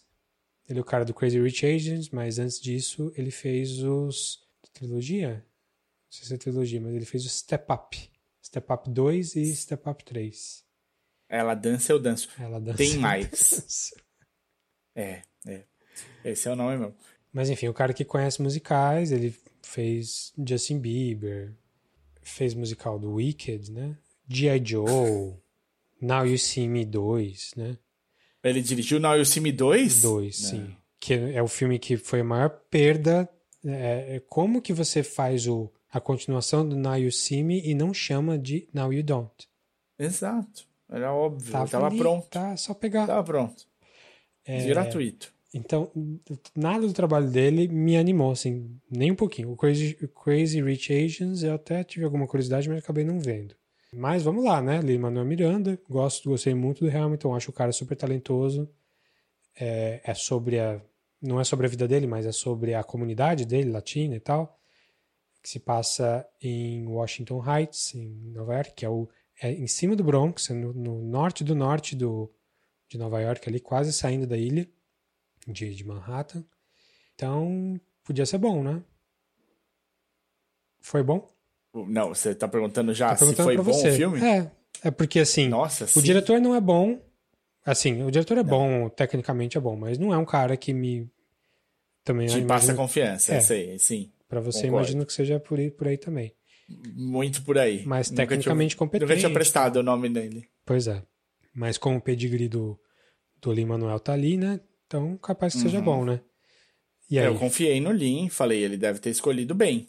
Ele deve ter escolhido bem, porque não vai não vai entregar o bebê dele para qualquer um. O, bem ou mal, né? O, o, o Lin Manuel ele escreveu In the Heights enquanto ele estava ele era dire, é, professor substituto Hum, em escola. Ele foi, era o sonho dele que ele estava pondo no papel. E tem, não tem, na, não tem da vida dele, porque sei lá eu da vida dele, mas tem uma ligação muito direta, né, com com a comunidade a- dele, né? Comunidade dele. Então, tipo, ele cresceu por ali, em Washington Heights. Então, é, eu esperava que ele tivesse em boas mãos. E aí? O- Se você quer saber se eu gostei, eu gostei. Eu gostei, mas ele não- eu não acho que é um filme que vai, vai bem no Brasil. Será? Eu não acho que esse é o problema dele, não. Eu acho que é um filme Que- que ele agrada, ele tem muita, muito potencial de agradar um público muito amplo, assim. É, Talvez, porque, tipo, pensa nos musicais que apareceram por aqui. Mulan Rouge, sei lá. Hum. sim. Musical faz sucesso aqui no Brasil. Também, não sei nem se essa é a régua que a gente tem que usar. Não. não é por isso que eu acho que ele vai, que ele pode ir nem bem. Você gostou ou não? Porque agora eu fiquei nessa dúvida. Eu gostei. Eu gostei sim. É, eu não gostei de tudo. Uhum. é, assim, não tá nem perto do Hamilton, nem perto mesmo. Não, não, não, não tá mesmo. Se Mas você estiver indo assistir esperando que você vá ver um Hamilton, não. É. Ele dá um salto de qualidade, assim, no, no que ele produz. Claro, eu gostaria muito de ver In the Heights no teatro para poder falar, né? Porque no teatro é a visão original. sim. Mas, Mas mas, assim, tem- eles estão enchendo a bola do, do In the Heights, o filme, no, na mídia americana. Estão enchendo a bola. Estão falando. É, porque tem a questão da representação latina, né? De, Uhum. de é uma coisa que não é muito comum e precisa ter mais e tal. E, e acho que isso acaba deixando as pessoas mais abertas para gostarem. de- Mas acho que independente disso, é uma história boa, assim, uma história que Uhum. é, é, é um romance, mas não é só um romance. É, os personagens são. Todo mundo que aparece tem alguma coisa interessante não é uma coisa muito quadradinha, assim. Mas, assim, Hamilton é Shakespeare, cara. Hamilton tem ali. É um outro nível. É outro nível. é, são as questões ali. A, a história, como que ela sobe e desce, como que o começo está refletido no final e vice-versa e tal. É muito, muito mais refinado do que o In the Heights. Mas também não precisamos é, ficar comparando só com Hamilton, né? Acho que dá para falar do filme. Assim, Só, sozinho, né? Eu sozinho. acho que deve, né? Eu só, vale, vale lembrar que não é o Hamilton, porque se você estiver entrando nessa, né? Você assistiu o, o Hamilton no, no Disney Plus, falou: caramba, nossa, ouviu a peça ao vivo, deu a sorte de estar lá em Nova York assistir com o Lin-Manuel Miranda é, a peça, com, com o cast original, pô, né? Incrível, que, que maravilha que você pode fazer isso, mas o In the Heights não é, não tá a par. Vale só para falar isso. Ele é uma produção outra em, em si só. Vamos comentar um pouquinho então. O que, que é o Washington Heights, Davi? Eu não, não fui pra lá, né? Eu fiquei no máximo no Harlem ali, não, não cheguei lá por esse alto. Mas nesse momento aqui da, da, da história, é um bairro que tem uma comunidade latina grande, mas é tipo, se fosse aqui em São Paulo, seria pra lá de Itaquera, assim. Não, eu acho que não chega tão. Itaquera talvez eu colocaria já como Bronx pra. Mas o, o, o Washington Heights é pra cima do Bronx. Não é não. Ah, não? Não é. Ah, é, é Harlem, é é Harlem, é Washington Heights. Washington Heights e Bronx. O Bronx Então, fica. falei- falei é, né, ele começa. É, ele começa um pedaço. Ele pega um pedacinhozinho de- da ilha de Manhattan, mas o Bronx principal é, é na própria. É pra península já. O, o- o Washington Heights é ali perto da. É acima da 140, né? Até a 190, por aí. É- Em Manhattan. É a Vila Carrão. Isso, carrão. é o carrão. É longe. É, isso a gente tá falando de uma perspectiva de quem mora na Zona Oeste. Sim. né? Mas o é- essa é a perspectiva que se tem lá também, né? Porque ou a perspectiva de que o Washington Heights fica longe é de quem mora para downtown Manhattan, para Midtown ali. Sim, é e mesmo, é mesmo pro- quem pro- mora no Brooklyn, é do outro lado, né? Ah, é. Para quem mora no Brooklyn, para quem mora no Queens, é ainda mais longe. Ou isso dá a posição de quem mora no centro expandido de São Paulo. Se você não é nem de São Paulo, isso não está te ajudando em nada. Então vamos falar sobre isso. É um bairro em Nova York, é um bairro que é um pouco mais distante do centro. O, é muito comum para quem para quem é dessas regiões que não estão tão próximas do centro da cidade viver e, e crescer e, e, montar seu negócio e viver da, dessa região, né? Continuar nesta região. Ganha ainda outras proporções porque lá tem um, uma imigração muito grande da, das populações latinas, né? Da América Latina. Então você tem muita gente que vem de Porto Rico, República Dominicana, México, Panamá, provavelmente deve ter uma pessoal de Guatemala, El Salvador, que não estão muito representados nesse, nesse filme. E deve ter brasileiros também, porque tudo que a gente vê nesse filme é a bandeira, não vê mais que isso Sim, não. Sim, tem uma bandeira e tem uma, uma frase uma que alguém menção... fala Brazilians, assim, mas... Aí isso, tem, é, tem aquela... uma menção em um, em, um, em uma frase de falar Brazilians e a Carmen Miranda. É, é isso. É. Tudo de brasileiro que aparece no, nesse filme. Então, ele é protagonizado pelo Anthony Ramos, né, que é um ator que acho que tem tudo para dar uma estouradinha aí nos próximos anos. O Anthony é cantor também, ele está lançando acho que o segundo CD dele, e ele é o filho do Hamilton. Ele, no Hamilton ele faz original, dois papéis, né? Um dos papéis que faz. ele faz no Hamilton é o filho do Hamilton. É o filho. Não, ele, o outro papel, quem lembra? É, você é. lembra? Não, não se não você falar do filho do Hamilton. Tem, tem isso. O Lin Manuel faz uma pontinha, só pra, pra, pra constar. O cara que faz o George Washington, como, vocês lembram o nome dele? Não lembro, mas ele, ele aparece, também. ele faz uma pontinha aqui também. Ele faz um papel grande no, no na, ele na tem, peça. O Lin Manuel e, e, o, e o cara que faz o George Washington no Hamilton tem papéis, são, são os papéis grandes da peça original. E aí no filme eles fazem só uma pontinha só pra participar. E a maioria dos outros eu não conheço.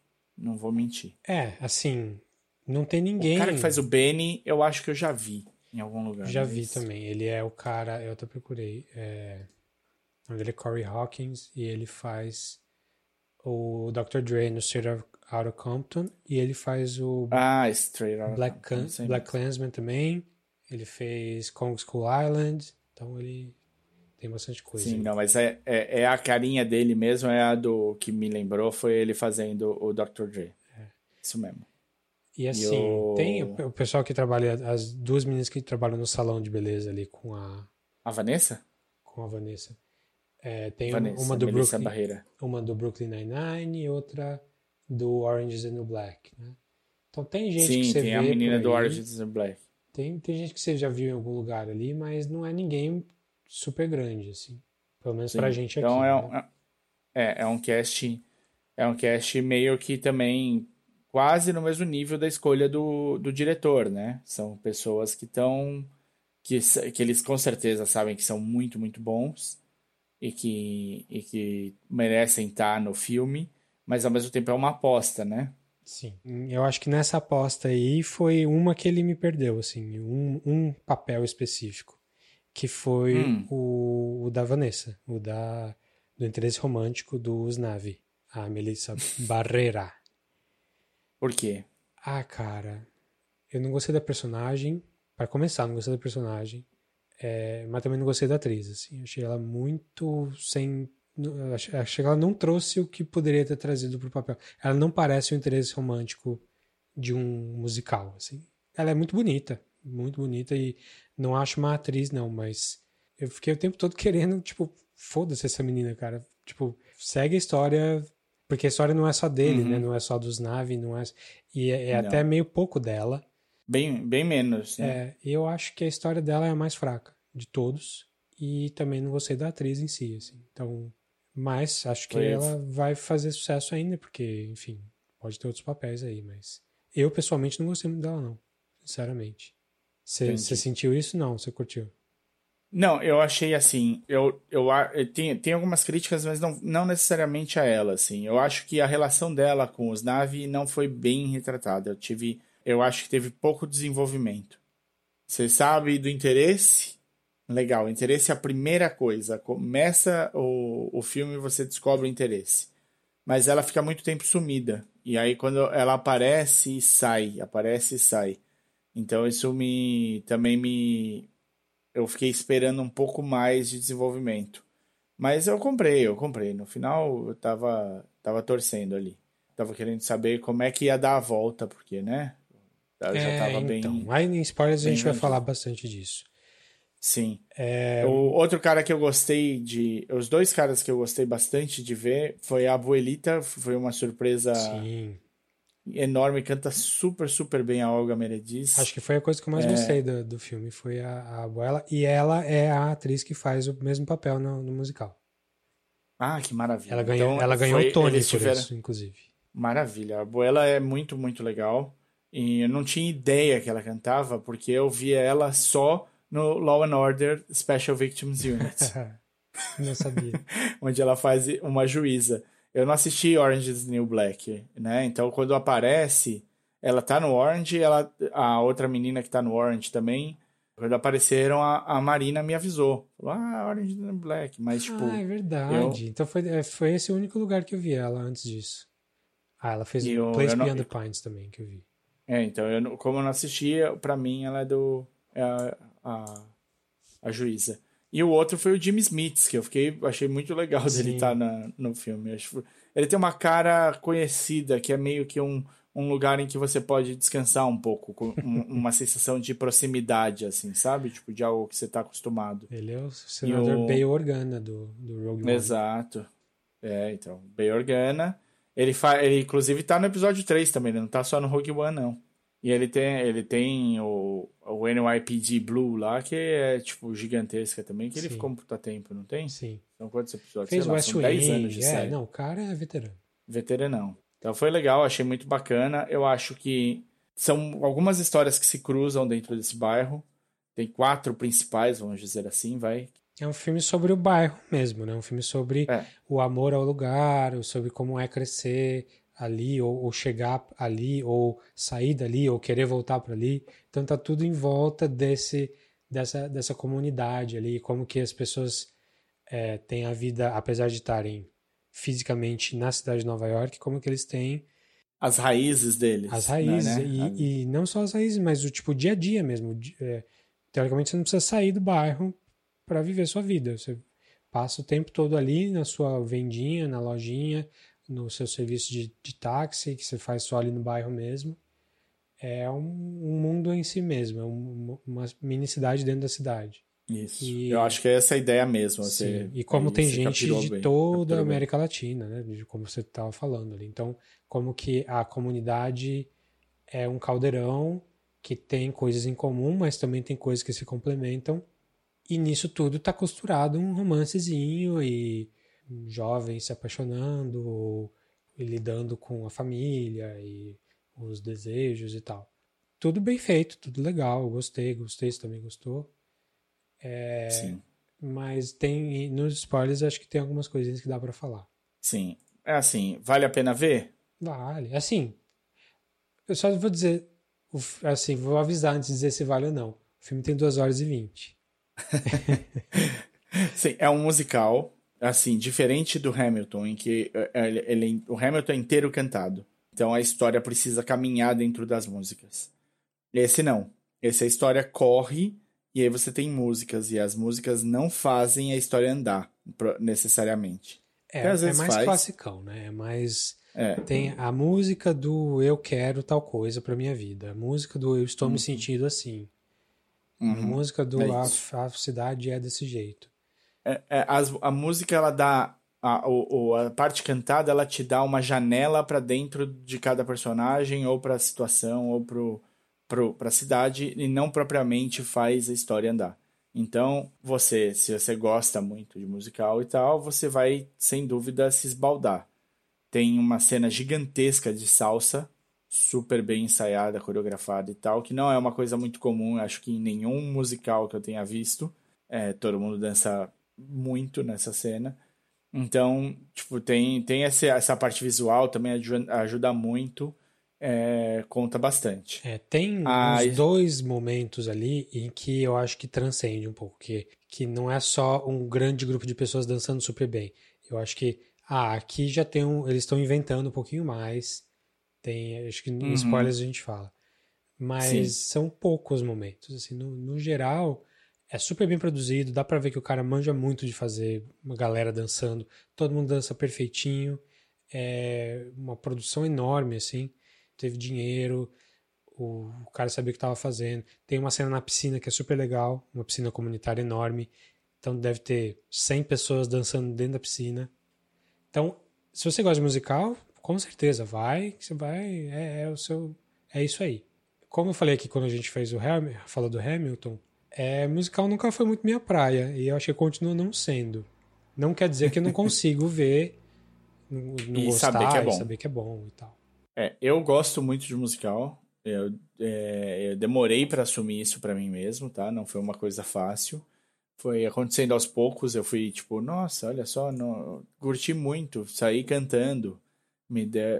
Eu lembrei das músicas no dia seguinte. Puxa vida, que interessante. E aí, eventualmente, eu falei, tá, vamos falar logo que eu gosto de musical? Então, eu gosto de musical.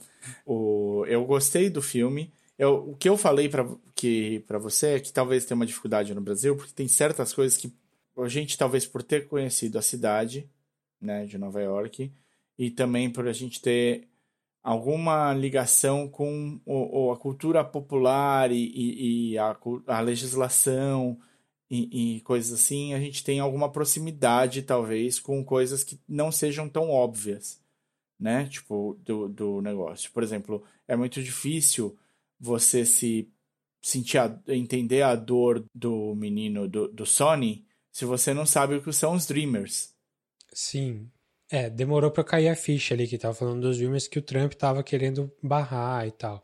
Os Dreamers são pessoas que não nasceram nos Estados Unidos, mas foram crianças bebês pra lá e cresceram teoricamente e legalmente, mas que não conhecem outra vida que não seja essa. A criança chegou lá com dois meses e não, não tem culpa de. ah, vai- ah, e tem gente que é deportada, pelo, é, foi Para deportada. um país tipo, que nunca viveu. tipo, jogou na Guatemala, meu, o cara não- nunca foi para Guatemala, ele só nasceu lá. E isso foi uma questão que eu acho que deve ter sido atualizada para fazer o filme, né? Porque quando saiu o musical não tinha essa questão dessa forma, né? É, pro- Mas eu acho que, Então assim, tem- para cada coisa desse tipo que você está falando, que ah, você precisa ter um conhecimento um pouquinho maior da, da realidade americana, tem outra coisa que é mais universal, inclusive pra gente aqui no Brasil, que é, putz, meu pai vai ter que vender o pouco negócio que ele tem para pagar a minha faculdade.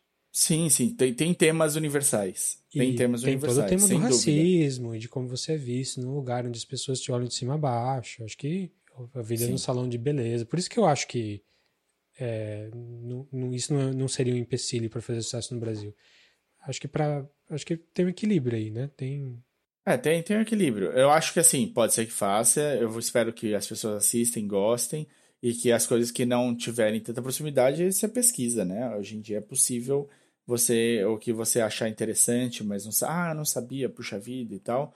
É, dá para você pesquisar e entender também um pouco, né? Essa coisa. A gente tem. A gente no dia a dia aqui no Brasil, a gente tem menos contato com com imigrantes que estão que se sentem deslocados. Existe muito, existe muito aqui também, é, se você o- mora no centro de São Paulo ou em alguns bairros específicos ali, você vê o tempo todo. Tem o, o coreano, tem o haitiano, tem o, o boliviano. é, só que a gente que, se você está um pouquinho mais afastado do centro, não tem muito contato, né? Realmente. é, você pode ter uma vida que não passe perto disso, ou que você não se questione, ou que você só, tipo, ah, você... Então tem, tem bastante coisa que, que, é, que lá talvez seja mais na cara do que aqui, na cara. E isso é uma coisa que eu sinto que pode, po- pode causar um estranhamento em alguns momentos. Mas é cultura pop, que é o que é a parte que eles sabem vender melhor de tudo. E com o, o- se não tivesse os temas universais, isso não sairia para do mercado Sim. né? Como acontece, por exemplo, você tem todo um entretenimento nos Estados Unidos voltado para as pessoas negras de lá, que chega muito pouco pro Brasil, né? Chega Poxa, mas eu- muito, é- muito essa é uma questão. é, faz, o que chega faz muito sucesso. Muito, né? É Aqui, o Todo Mundo Odeia o Chris é mais sucesso do que lá. Sim, sem dúvida. É O ator que fala, é que sabe bem disso, né? O- não, mas você o- não tem. O do Wayans O lá. Tyler Perry. Tyler Perry acho que não faz tanto, né? Faz um pouco, mas... O Tyler Perry não chega com força aqui. E lá ele é, tipo, um- uma Oprah, assim, de, de, de tudo que ele encosta dá certo pro É. público dele. Mas a questão. é, eu também. Acho que a gente tá, tá saindo. Se do- alongando. Tá, tá saindo do escopo Sim. do filme. Tipo, latino e negro não, não necessariamente conversam. assim. Inclusive, é uma, uma crítica a esse filme que eu Uhum, ouvi. Eu ia falar isso agora. é que é um filme que tem que foca muito nos latinos não negros e a América Uhum. Latina não só o Brasil mas a América Latina inteira tem, tem bastante negro principalmente ali na América Inclusive. Central ali e Sim. nesse filme tem pouquíssimos assim assim o negro negro que tem não é latino que é o Benny É, Uhum. dá para dizer que talvez a Nina seja um pouco mas enfim não vem nem ao caso É, mas é uma crítica que foi feita que ah foi focado muito tanto que o próprio Lin Manuel Miranda chegou a reconhecer isso, que ah, realmente, no casting Ah, poderia, poderia ter ótimo, trabalhado melhor, assim. Isso ele falou, isso ele foi ótimo, ele foi muito claro, ele falou, ele aceitou a crítica, ele falou que ele tá, que ele leva isso em consideração sim, ele explicou que é, quando você faz uma um, um- você faz um filme e tal, você põe uma moldura, né, para o que você quer mostrar nisso, e a moldura deixa coisas de fora, que ele, tudo que ele pode fazer é ouvir, assumir que realmente teve uma falha nesse sentido e melhorar no próximo. Sim. Então isso é bem, bem legal. Vamos para os spoilers? Vamos, que aí a gente pode discutir um pouco o que funcionou mais pra gente ou não aí, com mais especificidade. Então, a partir de Uhum. agora, entrei a musiquinha dos spoilers aí pra você ter tempo de pausar e ouvir depois que você vir o filme. Então, spoilers pra In the Heights.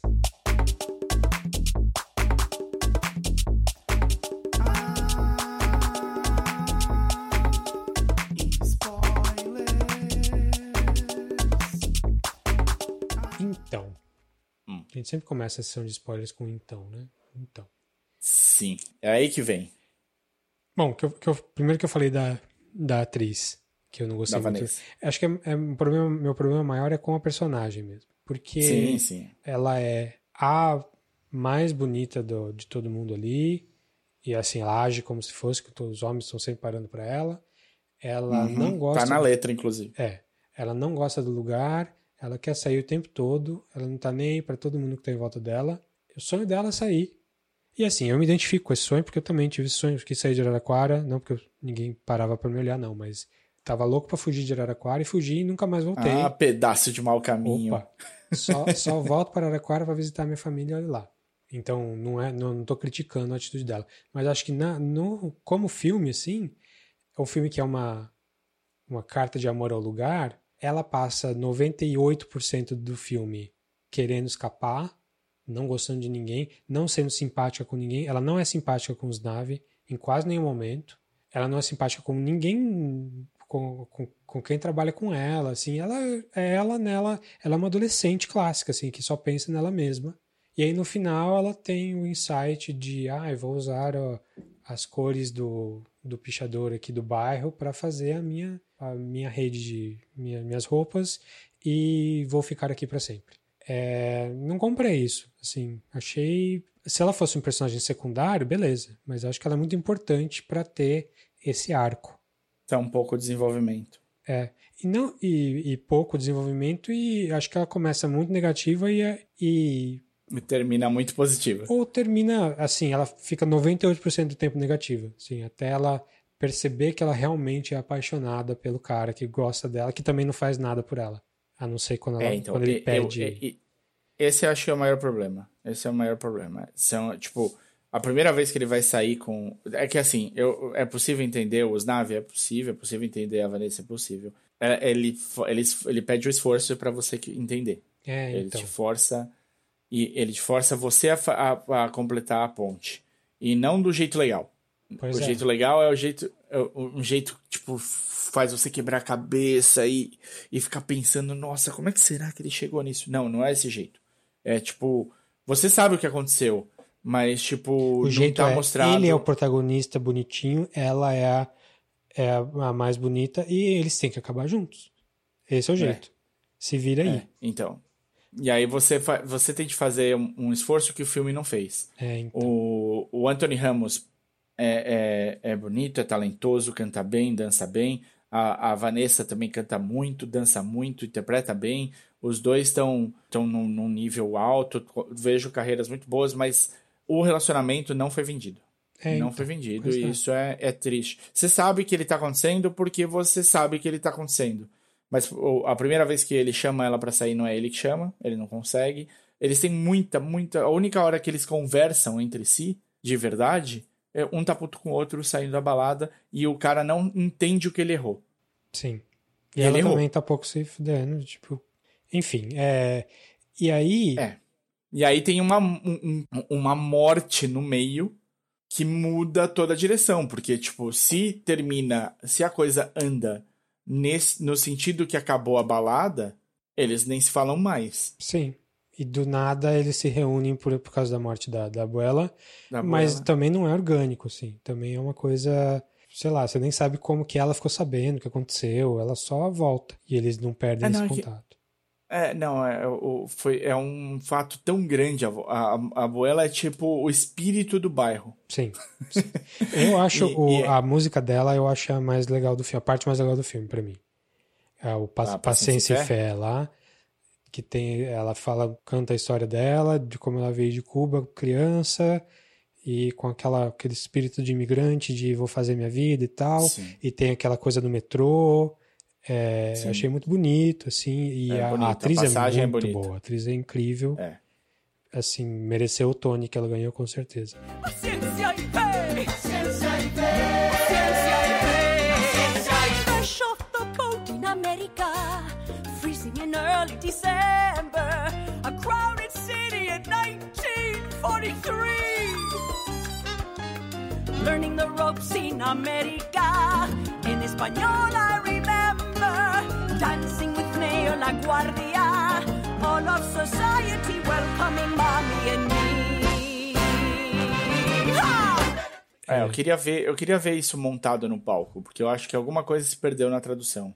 Pode ser. E, o, e, e aí o que, o que me pega, né, no, assim, sem dúvida, essa, eu acho que é a principal passagem, a personagem que mais mexeu comigo e que eu mais gostei e que, e que mais me, me, me motivou emocionalmente é a Nina. A Nina, É, eu então, acho... é, ela realmente ela tem um potencial grande ali, né? Porque ela tava, ela é a que tava voltando, ela tinha muito mais questões ali para trabalhar. É, eu acho que podia ter, assim, é que se focasse mais, aí o filme ia ser dela, dela. né? E é, quase é. quase Em é. muitos momentos eu acho que ela rouba. E o, o, o Benny é um personagem legal tal, mas ele é um personagem ótimo para ser o que ele é. Ele não vai muito além. É interessante, por exemplo, o comprometimento que ele tem com o que ele, com o que ele acredita, com, porque você entende um pouco na, na- no pedaço que ele volta no meio do apagão para cuidar das pessoas e tal, você entende um pouco por que, que ele gosta disso. Né? Ah, esquece, não, já, já vendeu a empresa, já era. Não, eu, eu só. O, o, o- ele sabe, a hora que ele olha para o lado, ele sabe que ele é necessário. Sim. E por saber que ele é necessário, ele cumpre o que se espera. Mas ele também, ele é um sidekick. Ah, o quem tá ali no, no, no, no banco do motorista é a Nina. A Nina é o banco do motorista desse relacionamento. E também é um relacionamento que você só, só entende ele bem. Porque te Porque contam que eles ele- já eram namorados antes. Eles já eram. É, exato. Porque existiu antes da, na tela. Mas você não vê Então, isso, talvez- e, é, eu também concordo. Acho que é, é complicado esse pedaço aí, podia estar melhor afinado. Mas eles têm a dança E mais o- legal do, do filme, né?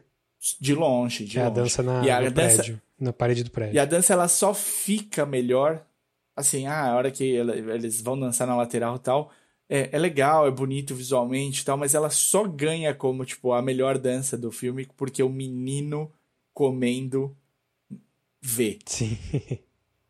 Então É. ela tava acontecendo essa dança de certa maneira, entendeu? Tipo, de algum jeito ela aconteceu.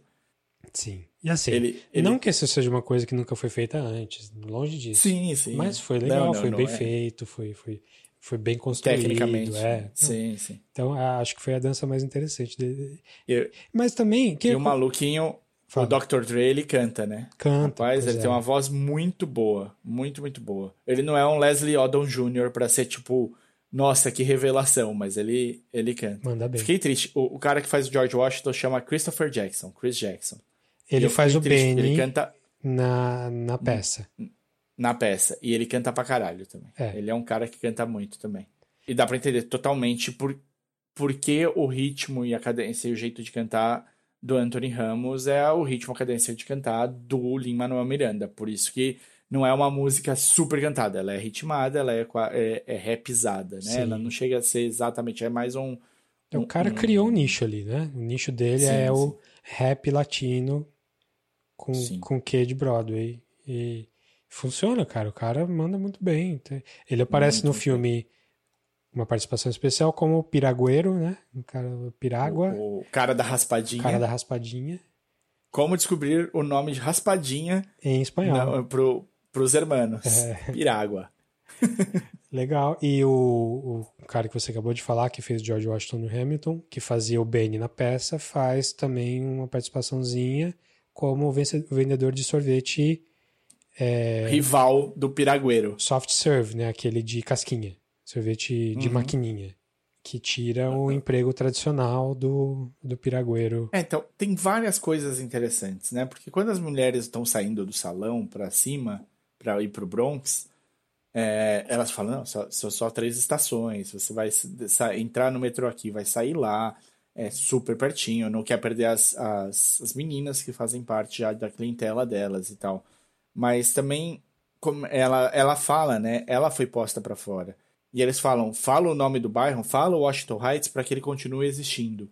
Uhum. E, e tem esse que, assim, a gentrificação, ela, tá, ela parece que ela tá chegando ali e é super velada, mas tá, né? É um dos temas também do Sim, negócio. sim. É, achei até bom que ele não focou muito nisso, porque isso é uma coisa que a gente já vê com alguma frequência, né?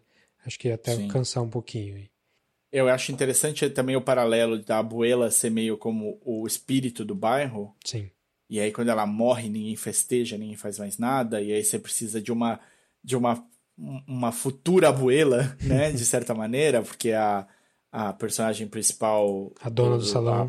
a, a dona do salão é meio que isso, né? É, reacender essa chama do bairro.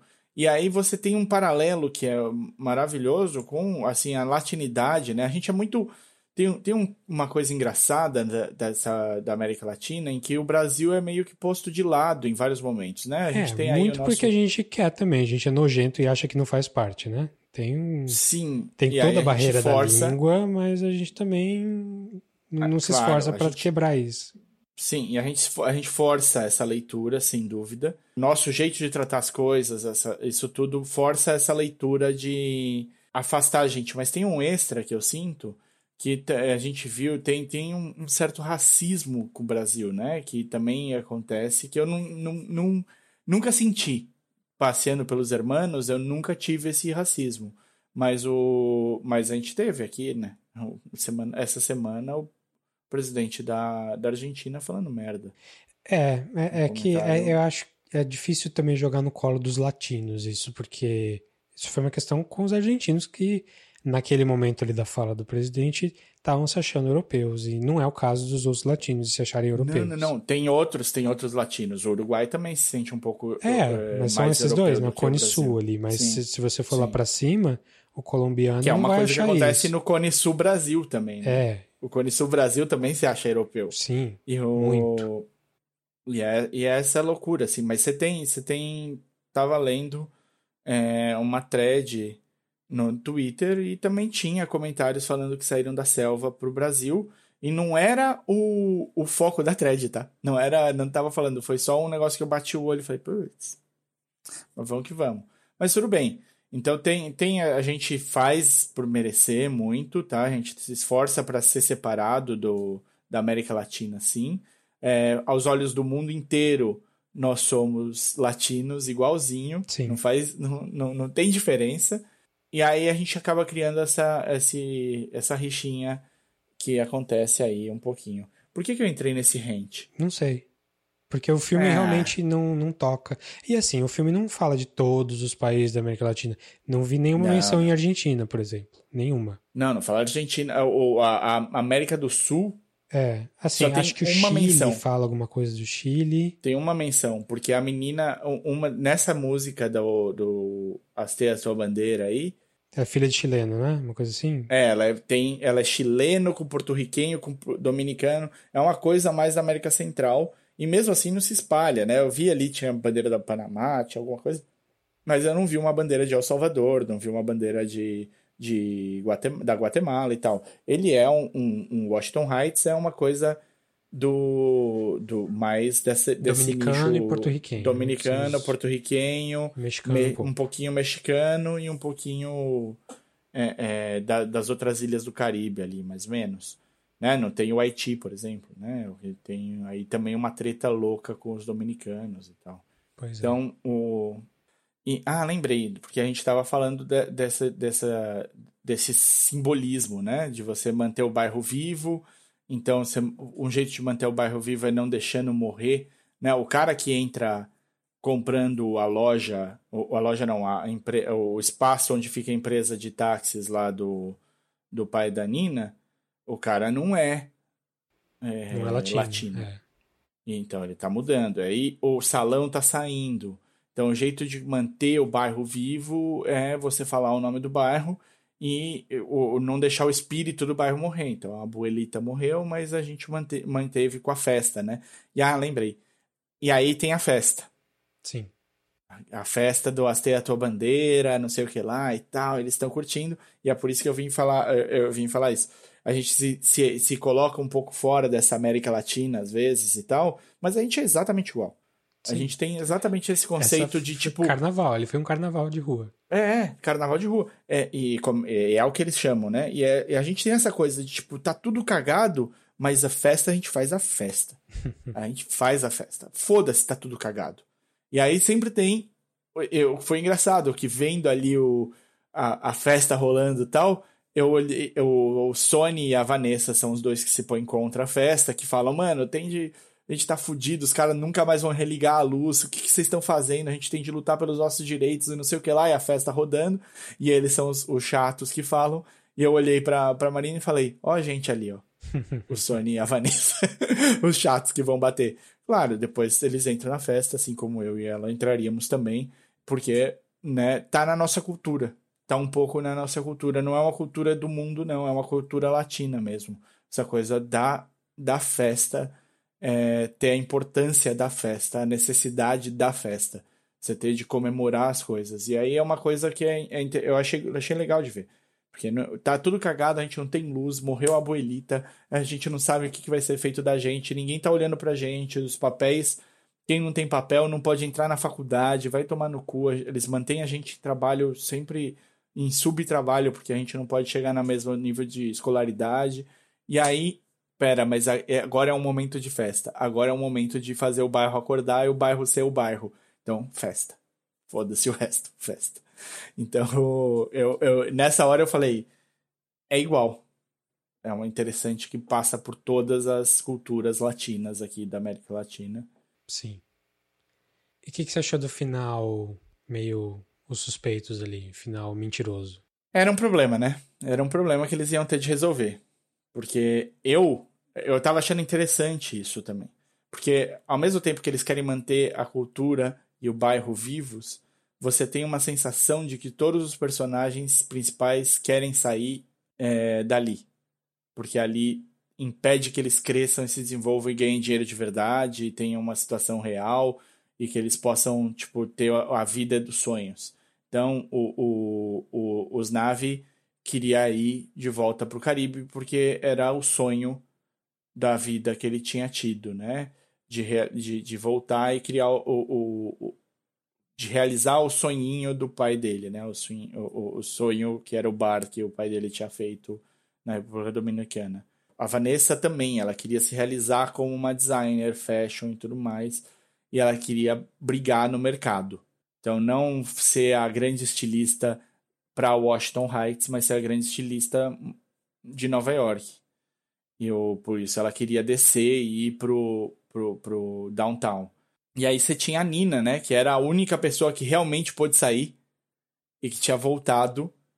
E aí, tipo, ela, que- ela tinha se encontrado em casa. E aí ela vai e tem a música com o Benny, e aí você vê que ela vai pra Califórnia.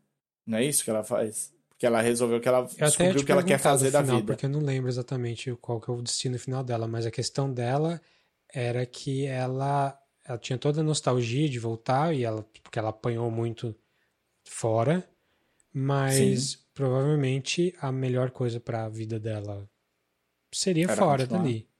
Seria é. fora do bairro. Não, e, se ela, ela continuasse encontra... ali, ela, ela trabalhar no salão a vida inteira e não ia ter o, as, as, coisas boas que ela ter estudando em Stanford. Ela, ela era meio que a, a, esperança do bairro. Eles ela era meio não, eles jogaram na cara, né? Sim. né? Tipo, ela se realizando, o bairro inteiro se realiza, é um puta peso. Ela foi, ela enfrentou uma realidade que ela tinha tido pouco contato, porque, né, como ela era do bairro, ela cresceu junto daquelas pessoas, então ela não esperava o que ela passou. E, mas no fundo, no fundo, a sensação que eu tive é que ela não se encontrou na faculdade, mais do que qualquer outra coisa. E ela só se encontrou quando ela voltou e entendeu a dor do Sony de não poder fazer o que ela podia fazer.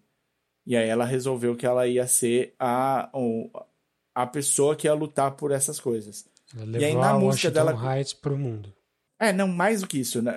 permitir que as, os Dreamers conseguissem chegar de alguma maneira a tirar o, o, a documentação necessária para poder ser um cidadão. Para ter todos os direitos que alguém que nasceu nos Estados Unidos tem. E é, é uma batalha de uma vida essa. Não sei como seria. Eu enxerguei ela quase como uma Ocasio Cortez. sem estudo. Porque, né, já que ela saiu de Stanford. Mas é isso. E aí, na música dela com o Benny, ele fala ah, em um momento ele fala: é, é, não, a gente vai continuar junto, menos, mesmo estando distantes. Agora a gente sabe que o nosso lugar é um com o outro. Você vai para West Califórnia, mas você vai sempre voltar para cá. E a gente sempre vai estar junto. E aí, tipo, tem uma frase que fala West Califórnia e só, e eu não, tipo, não dá para ter a menor certeza. Mas aí, nesse momento eu falei: a Vanessa conseguiu o um apartamento em downtown. A Nina tá indo para Califórnia. O outro tá indo pra República Dominicana. Qual é que é? Né? Acabou. Né? Saiu todo mundo do bairro.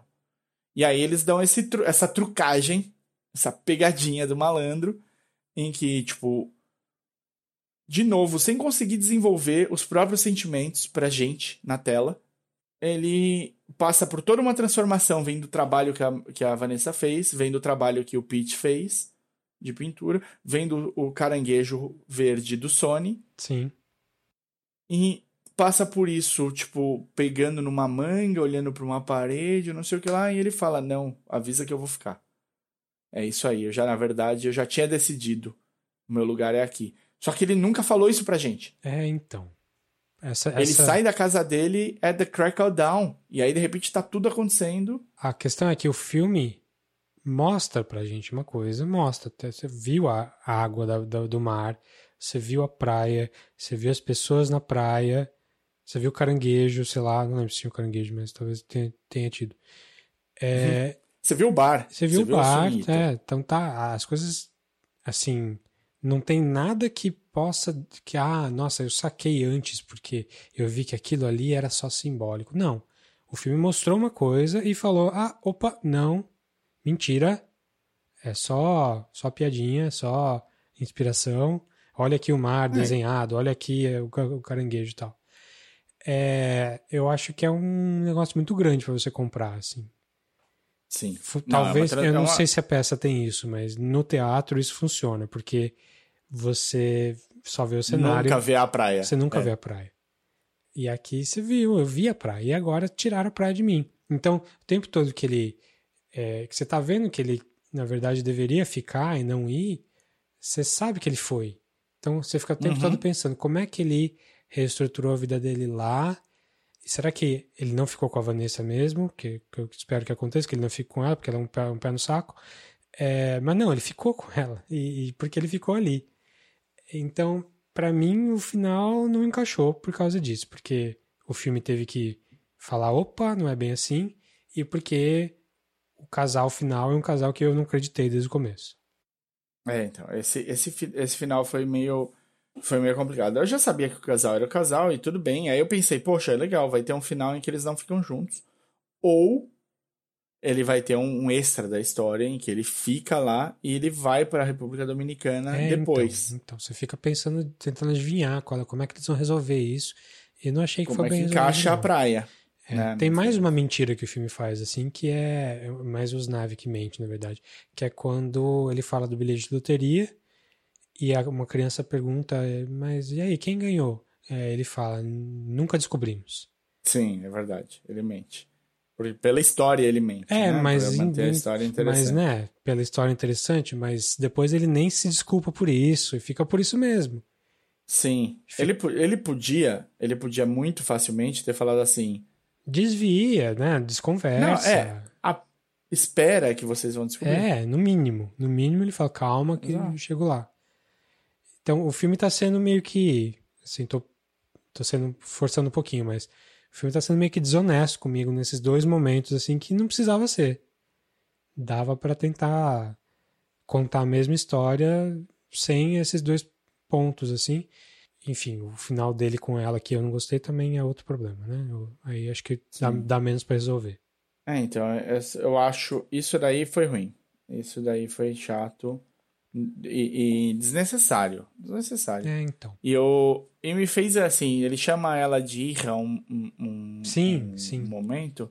E aí, vou, no, no meio, e aí eu, eu tive a sensação que, caramba, ele, meu, coelho, porque eu achei que todos eram filhos dele ali. Eu fiquei Não. na dúvida, né? Quantos são filhos? Exato, falei, caralho. Aí depois, claro, todo sentido seriam os meninos da vizinhança e ele, e ele tá participando da próxima geração, né, de, de moradores do, do Washington Heights. Achei aí legal pra caramba, mas pra história foi mal preparado, assim, de tristeza, assim, de quão mal preparado. Pois é, e o filme é longo, hein? Então, É longo. 2 horas e 20, é, a gente ainda achou que tinha coisa que devia ser mais bem destrinchada ali. Sim. Bom, é isso, né? Você tem mais alguma coisa que você lembra? Não. Eu tava empolgado pra ver o In the Heights. Por a gente já ter falado do Bo Burnham, né? Agora, tipo, Bo Burnham eu tava empolgado. Assim que eu apareceu no Netflix, eu dei play. Ele já me deu como opção, mas eu já esperava que fosse tão bom quanto era. E legal, não é... A gente chegou a essa condição de, tipo, não muda a vida de ninguém, mas é muito bem feito. O cara é muito talentoso, vale muito a pena. E eu fui muito impactado pelo Hamilton. Eu acho um- uma, uma obra-prima mesmo, um outro nível. Você comparou com Shakespeare, eu acho que é, é, é no nível aí do, do Trovador. Então eu, eu queria muito ver o In the Heights para ver o que, que foi o primeiro trabalho do, do Lin-Manuel e como é que ele chegou nesse ponto que, que ele chegou pro, pro Hamilton. E eu acho que, um, faz todo sentido In the Heights ser o primeiro trabalho dele tem tudo a ver com um cara que tá vindo desse bairro e, e fazendo um primeiro trabalho na, na sua juventude e ralando o peito para produzir, para isso sair do papel e para ser um negócio enquanto dá aula e o caralho. Você vê, você vê essas co coisas da, de alguém que tá ficando maduro e o salto, né? Esse salto de quem viu o, um monolito aí para fazer o, O Hamilton. o Hamilton depois. É um salto de, de um trabalho, sim, de um trabalho maduro, né? Hamilton é uma coisa. Sim, é outra coisa. É uma obra, é uma em um milhão. Assim. O In the Heights, Né? é, assim, o filme, eu acho que nada do que a gente falou que a gente não gostou do filme é especificamente culpa da história ou do, da peça e tal. É, eu acho que tem questões de roteiro, sim, como a gente falou aqui. O roteiro é da Pro filme, né? pro, filme. mas ela também escreveu o libreto do, do da, da, da peça. É a Chiara Alegria Udes. É, ela, ela fez o libreto da peça, então ela ajudou na letra da peça e escreveu o roteiro, a adaptação para o filme. Então, não sei quanto está no ombro dela essa- essas coisas que mudaram aí, quanto que está no ombro do diretor e quanto que está no ombro do da produção como um todo. Sim. Mas nós dois gostamos, só com, com vários poréns aí. E já avisamos que não tem, não chega aos pés do Hamilton, que é outra coisa. É outra coisa. Se você gosta de musical, vai ver. Se você gosta do Hamilton, veja, porque acho que é importante ter esse contexto que você falou aí. É, se você tem interesse na cultura latina, não só na latina Nossa. brasileira, tem que ver também. Veja com certeza. É um filme. É, eu gosto muito. O Anthony Ramos deu uma entrevista pro Jimmy Fallon, né? Na semana do, na semana do lançamento, Jimmy Fallon entrevistou o Lin-Manuel e depois o Anthony Ramos.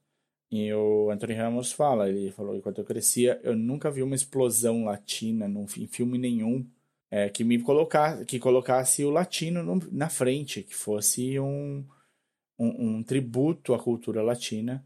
E eu acho que a gente tem finalmente uma uma interpretação aí, uma, alguma coisa que possa cultivar para as outras gerações. É, bom. Então, eu, eu tenho que... que ver o West Side Story original ainda. Um dos filmes que eu não. Um dos grandes filmes da história que eu não vi. Eu tô esperando sair o remake para eu ver antes. Boa. Do Spielberg. Quem sabe a gente não fala é, o, vamos ver. dos dois aqui no podcast. É, mas, mas acho que esse é o, talvez o primeiro latino da história, assim, que fez sucesso nos Estados Unidos, pelo menos. Acho que o West Side Story, que não é um filme de latinos, né? O diretor é o Robert uhum. Wise, não tem nada a ver. Mas pelo menos a história é, né? Então, os, o Spanish Harlem ali. Muito bem. Então, In the Heights está na HBO Max e nos cinemas. Maria Maria? Maria Maria. O HBO Max está chegando no Brasil agora, então eu acredito que esse filme de, deva estar tá lá, porque tá, esse In the Heights está naquele esquema é, de lançamento de cinema que ficam um mês só no HBO Max. O meu chute é que a HBO Max no Brasil vai sair com esse filme. É? É, é meu chute. Não sei, não sei absolutamente nada, mas. Eu também acho que sim. Acho não que acho sim. que vai ser o próximo, não. Acho que eles vão segurar isso aqui um pouquinho mais por conta do público e tal, porque o, o HBO Max está vindo na América Latina inteira. Então. Sim. Eu acho que. Eu só vou fazer um adendo no que você comentou hum. sobre essa história. Eu fui olhar para garantir, hum. antes de falar besteira. É, o maior problema é que nenhum ator era, né? É, não, bom, a Rita, a Rita Moreno é, né? A Rita Morena, é. mas era, é, ela, tipo, não é nem a Maria, nem o Tony. Ela é Maria, nada, né? Ela tá... Rita Morena é Maria. Não, não é, não é, não é. A Rita Moreno, a Maria é uma atriz, a Natalie Wood, a Maria. A Rita Moreto, Morena é a Anitta. Ah. Olha só. Então, mas, e a Natalie Wood é filha de Sim, Natalie Wood não é, russos. Não é latina. então, Claramente. Esse é o, é, esse é o problema. É, pois é. Então, muito bem. Então, mais um motivo para eu ver essa story para ver essa história toda aí. Então, HBO Max, In the Heights, assistam aí se vocês têm algum interesse em tudo isso que a gente falou. E falem com a gente o que vocês acharam, hein? Se a gente falou muita besteira ou não vocês concordam ou não. E se você tem dicas também, coisas que a gente que você, vocês acham que a gente deveria ver também, pode mandar. É... Participem do nosso censo. De, ah, não, gente, não precisa, que vocês não são. precisa nem falar, não. A gente vai bater na porta aí, a gente vai passar o Brasil, o planeta inteiro. É, a gente está no e-mail no podcastcatchingup.gmail.com. Estamos no Facebook, no facebook.com.br podcastcatchingup. No Twitter e no Instagram nós somos o arroba podcatchingup. E se você quiser falar diretamente com um ou com outro, eu no Twitter sou o arroba o desinformante. E eu sou o arroba dedonato. E até logo mais com Loki, provavelmente. E Luca. Loki Luca? Luca! Loki Luca. Luca, né? Loki Mas não. Loki Luca, a gente vai certeza. falar quando, quando acabar. Bom, é isso aí. Mas, então, é... até a próxima, gente. Valeu, pessoal.